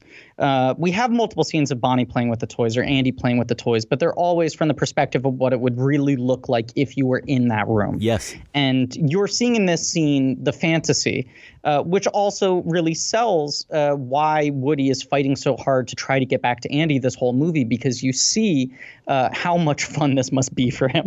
Yeah. You know how Yeah. exciting this must be for him. It's not just these statues that are being wiggled around like we usually have with the Kuleshov effect. It's like, wow, this is a really rich interior life that Andy is giving them that That's they can't it. get without him. Yeah. Um, and and the mirroring that you talk about, I mean, that's this thing. I feel like sometimes people criticize these movies that they do repeat themselves, but I think often it is a very deliberate sort of echoing. Mhm. So not only will a thing echo itself twice in one film, like the beginning and the end of this, but this opening is also an echo of the opening of Toy Story 2, Right, where we open game. with Buzz Lightyear's adventure. And it turns out to be a video game. It's not Andy playing, it's Rex playing. But you're seeing sort of what the fantasy version of these characters are, which is an interesting thing in these films is that all of these characters are products that are based off of something, you know? Yes. Uh, they're not one of a kind, and they have this sort of uh, they're wrestling with their identity in terms of who they feel like they are and who they are sort of literally meant to be. That's it. You know, Buzz thinks he's a real spaceman. Woody owns that he is a toy. But then you even have characters like Rex who are designed to be a scary dinosaur but feel insecure. And uh, this is the scene where everyone is kind of living their best life. That's it. Um, and it's nice that it's all these callbacks from one and two. Evil Dr. Porkchop and the badge reflection happens when Andy plays with them in two, and uh, Slinky as the force field dog, and Rex is the the dinosaur that eats force field dogs. I mean, at this point in the theater, I'm I'm losing my mind because they're getting all the details right, Sure. and it's all. Uh, really nice uh, uh, callbacks, um, but it also is, as you said, it's a, it's a pretty thrilling, epic action sequence. Yeah, and it's worth noting you you mentioned this there that as much as I think Toy Story 3 is the film with the most overtly religious overtones, that this whole theme we've been talking about, this whole concept played out throughout these films, this existential crisis, you see it initially in Buzz. And I think that it's something that Josh actually in his book, Movies Are Prayers, writes about. He focuses on Toy Story and that moment when Buzz finally accepts his position in the mm-hmm. world. He understands what he really is and how he should be used and how that is counter to everything up to that point he has believed about himself. And it does completely mirror what we see play out with Forky right at the very beginning of Toy Story 4 and uh, and the other characters throughout the series in different ways but really I think there's a mirroring in those characters where they know for certain what they are and are determined to exist only in that realm and have to come to the awakening and have to come to terms with no what this is what you really are Yeah, and a lot of you know children's films are about uh, the sort of idea that you can do anything if you put your mind to it. And the Pixar films, I think, uh, at whole, but specifically, especially within this uh, franchise, these four films are about people kind of learning to embrace their limitations. You know, it's characters learning to accept who they actually are rather than they uh, who they would like to be uh, which which is pretty unusual territory for Yes. uh, animated films.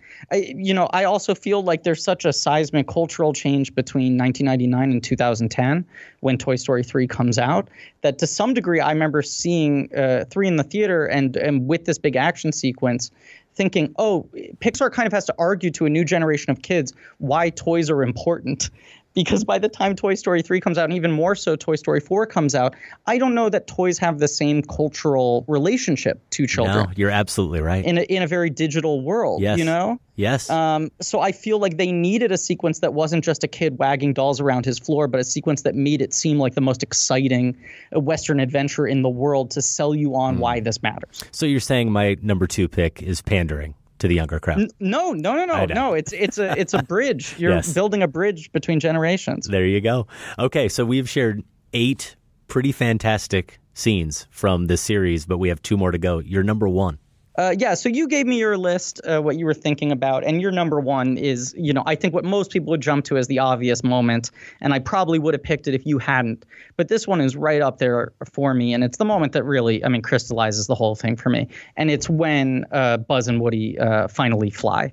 Uh, at the end of Toy Story 1. Yeah. Um, it, it's sort of this beautiful payoff to this incredible extended action sequence um, that is sort of the best um, sort of example of the Toy Story movies Rube Goldberg plotting, where you put all these elements in play and nothing is without meaning. Everything pays off at some later point, and the chain of actions and missed opportunities and lucky breaks, everything just barely happens. Um, so even down to you know Sid placing the the match in Woody's holster, uh, so he has it there when they need to light the rocket. But then of course it goes out, so they have to call back the uh, the use of the refraction of the sunlight in Buzz's helmet, which he only learned because he was tortured by Sid in the magnifying glass. I mean, all these things are so perfectly set up to this sort of a static moment that is, you know, I think what the the Toy Story films exemplify is this sort of uh, belief in storytelling that the ending, what you want to be driving towards, is the thing that uh, feels uh, surprising but inevitable. It has not been foreshadowed so heavy-handedly that you it, it's a matter of uh, sort of formality to get to that ending. But when it happens, you realize, of course, that's the only thing that could have happened. Everything's been building to this as the only outcome. Right. Um, so this final payoff moment where they're able to somehow get up into the sky, drop RC into the truck, and land into uh, Andy's car and save the day, and everything works out perfectly.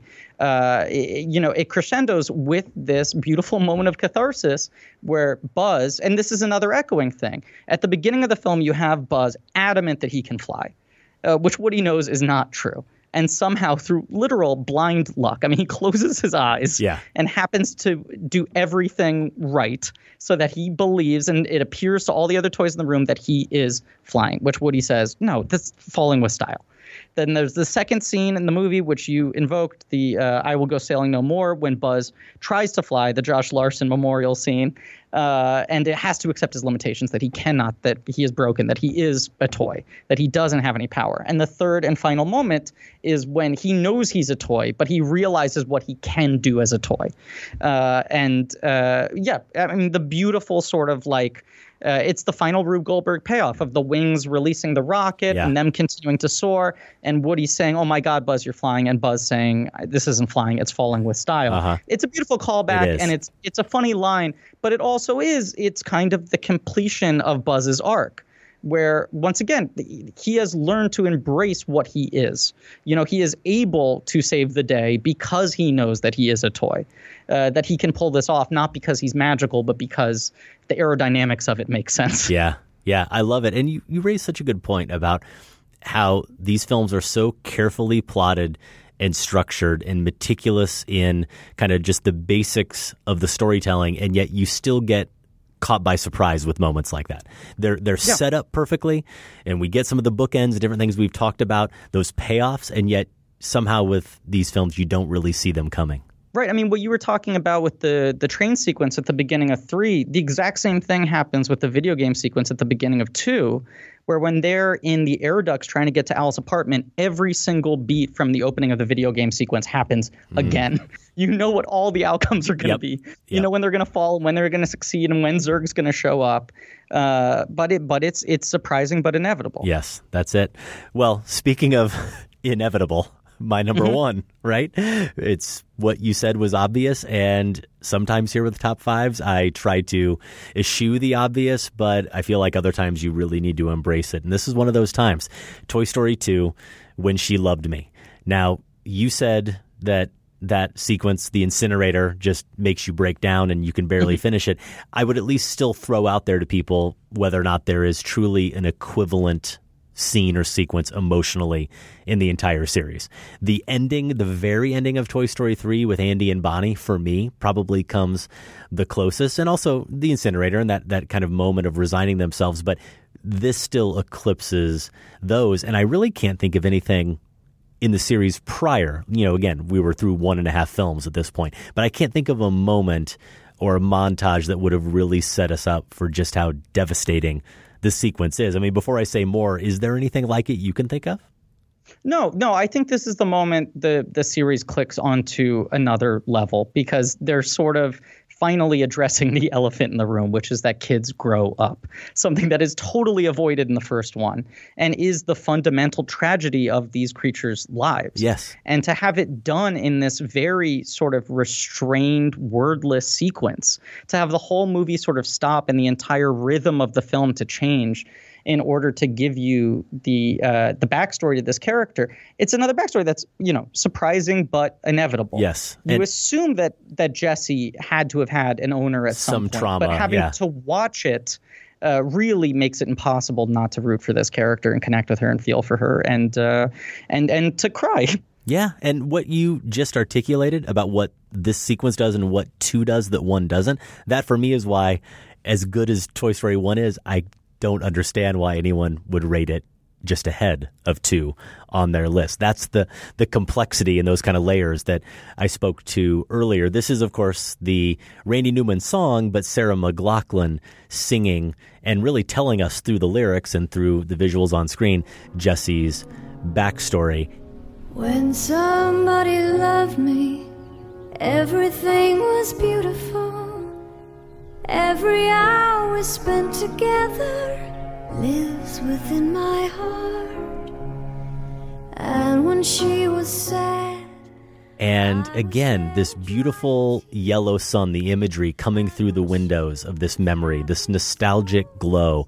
And that great shot we get of the horse wallpaper, all these horses kind of thundering along. And we get Emily's hand uh, that's just coming up into the frame and moving Jessie along as she's galloping with them. And then as she comes back across the screen, one of these great, just little subtle Pixar visual moments, her movement becomes a wipe that takes us to the next scene where now it's no longer daytime, but it's at night and they're playing together under the covers. And the whole way through this scene, they use point of view and the way they elide time is so fascinating because we see when she falls behind the bed and she kind of crawls out under the bed to see what Emily's doing.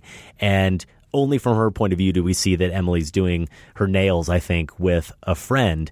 And then the next shot is one from Jessie's point of view of the dresser and the horses we see change into makeup. And she turns her head once more, and now another point of view shot. And instead of more horse items and Jessie, it's a record player and it's these other grown up objects as if this whole transition of the nails and the makeup and the record player all just kind of happened within seconds, which to Jessie, it probably felt that way. And then seeing Emily again on the telephone and it's only her arm and the phone from Jessie's perspective under the bed. As I've said, these point of view shots are so prevalent in the series, but it just aligns us with these toys so that we're always understanding the distance at play. Sometimes that's physical distance. Here it's mostly emotional distance. And that moment then when we see the junk collecting under the bed and it seems like Jessie's just going to be forgotten forever. And this glorious moment of Emily reconsidering and taking her to the same spot they used to play in.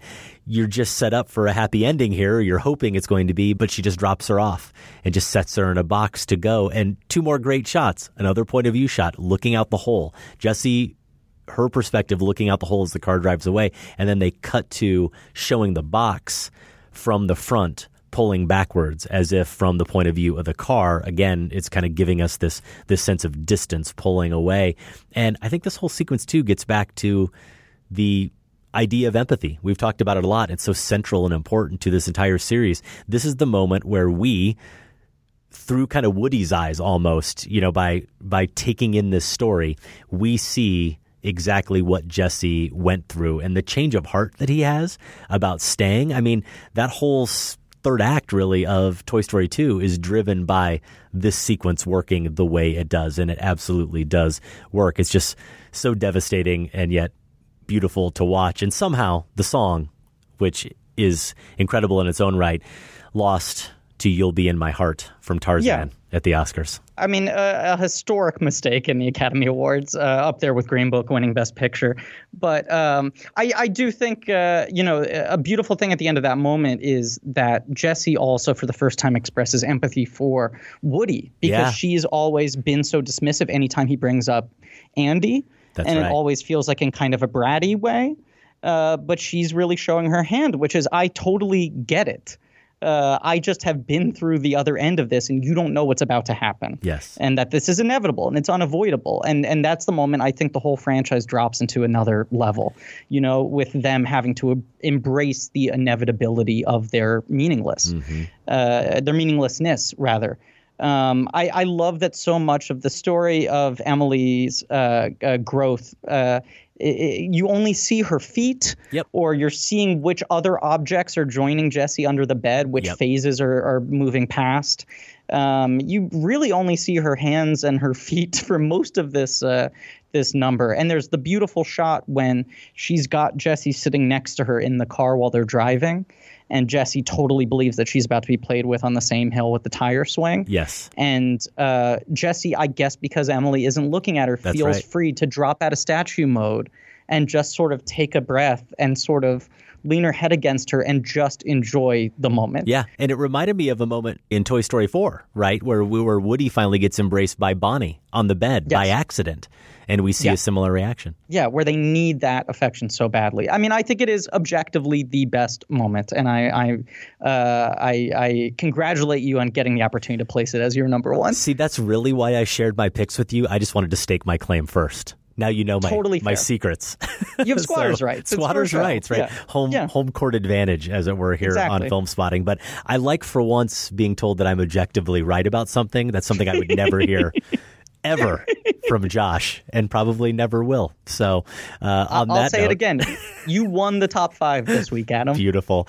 Those are our top five Toy Story scenes. We have covered a lot of ground over this show. We have touched on not only these 10 choices that made our list, but snuck in a lot of others here and there. So, did we leave anything out? Is there something else that you just got to get to as an honorable mention?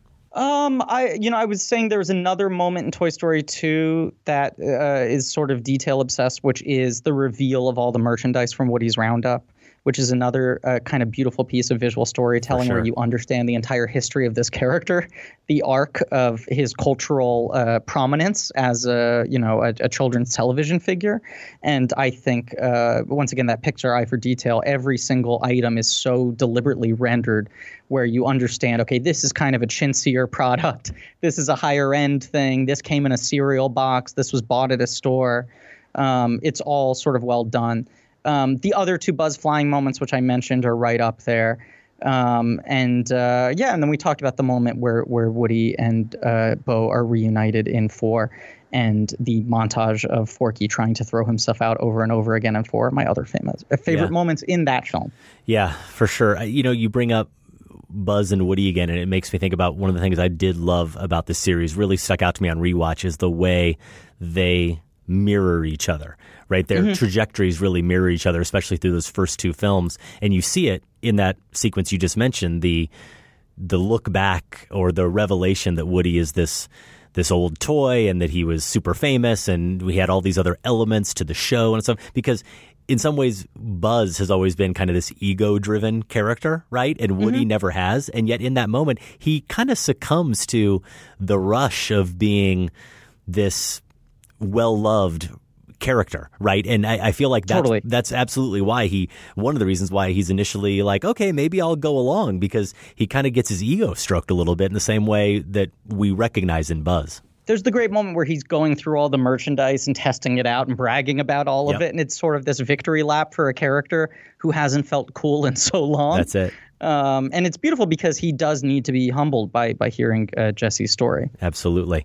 Well, that top five and really this whole show, Griffin, was about as much fun as watching a Toy Story movie for me, anyway. I don't know if you would say that because no of i how mean much nothing comes these close to Right. watching a toy story film for me but but i had a great time No, that really was fun, and I thought your picks were just exactly what I expected them to be. Surprising, but inevitable in some cases, Wow. Griffin. So thank you for your insights there, and I'd love for you to share a little bit more about where our listeners can find you. Yeah, blank check wherever uh, podcasts are found. We're doing Michael Mann, as you said. And then I believe at the end of next month, July, we start doing our series on Hayao Miyazaki, uh, who, Nice. who always has been kind of a cinematic blind spot for me. Okay. Uh, for such a big animation fan uh, and for how uh, reverential Pixar are to Studio Ghibli, I had seen very few of them, and so it's been fun to sort of. Uh, we started recording those now and uh, discovering those films for the first time. They are unsurprisingly very good. There's a good. reason why everyone Yeah. likes them. Yeah, and then I'm on uh, Twitter as Griff Lightning. It's like uh, Grease Lightning, except with the first half of my name. And The Tick is still streaming on Amazon. Uh, hopefully, they don't ever take it down. Yeah. Uh, 22 episodes. Uh, wish there were more, but I'm very proud of everything that we got to make. Well, that is our show. In the show archives, you can find reviews, interviews, and top fives going back all the way to 2005. Also, at our website, you can vote in the current film spotting poll. What is the best film of 2019 so far? You can find us on social media Facebook and Twitter. I'm at Film Spotting. Josh is at Larsen on Film. You heard Griffin at Griff Lightning. In wide release this weekend, we have Luc Besson's Anna. Any any thoughts? Have you paid any attention to this film coming out whatsoever, Griffin? I have a little bit of like a, a deja vu every time I see a trailer for Anna come on. It, it feels like uh, you know the the cat reappearing in the Matrix. I keep on going like, hasn't he already made this one? Right. Um, it's another uh, model who's really good at guns, uh, surrounded by overqualified uh, older character actors. Yes. Yeah, so I haven't seen it, but I feel like I've already seen it four times. Well, and speaking of children's playthings, we have Child's Play coming out. Yes, The, the yes. remake, the reboot, I don't, the reheat, as Josh likes to call them. If you want to see what Chucky is up to, you can check out Child's Play. And finally, Toy Story 4 is out, strongly recommended by both Griffin and myself. Next week on the show, we will share our top five films of 2019 so far. Our show is produced by Golden Joe Dussault and Sam Van Hallgren. Without Sam and Golden Joe, this show wouldn't go. Our production assistant is Andy Mitchell. We always like to thank Candace Griffiths and the listeners of the Film Spotting Advisory Board and give special thanks to everyone at WBEZ Chicago. More information is available at WBEZ.org. And Griffin, you should give a shout out to the production on your end, your producer, Ben, helping out as well. Yeah, producer Ben Hosley here in the house. He has uh, 8,000 nicknames that we recite in most episodes. I won't do most of them now, but I'll say he's the producer and he's the Benducer. Uh, and we're here at uh, Audio Boom, which is our uh, our network Well, for thank- Blank Check. Yeah, thank you, Ben. And again, thank you, Griffin. We hope to do this again sometime. My pleasure. It was a real uh, privilege, and I'd be happy to come back again anytime. Although I hope it isn't for Toy Story Five. Uh, yeah, I'm I with you hope there. They let this one lie now. Yeah, for Film Spotting, I'm Adam Kempenar. Thanks for listening. This conversation can serve no purpose anymore. Goodbye.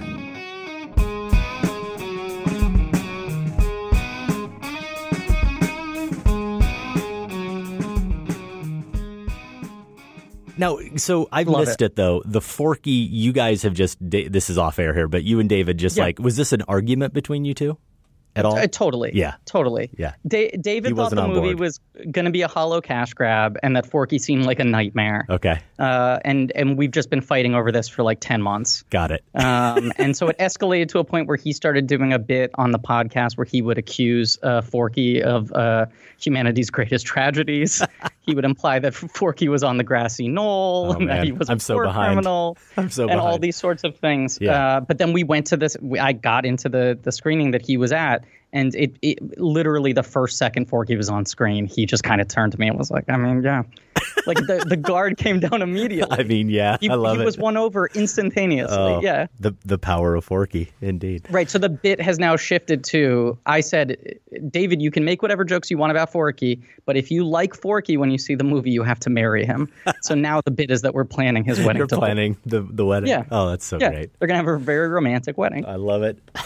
Film Spotting is listener supported. Join the Film Spotting family at filmspottingfamily.com and get access to ad free episodes, monthly bonus shows, our weekly newsletter, and for the first time, all in one place, the entire Film Spotting archive going back to 2005. That's at filmspottingfamily.com.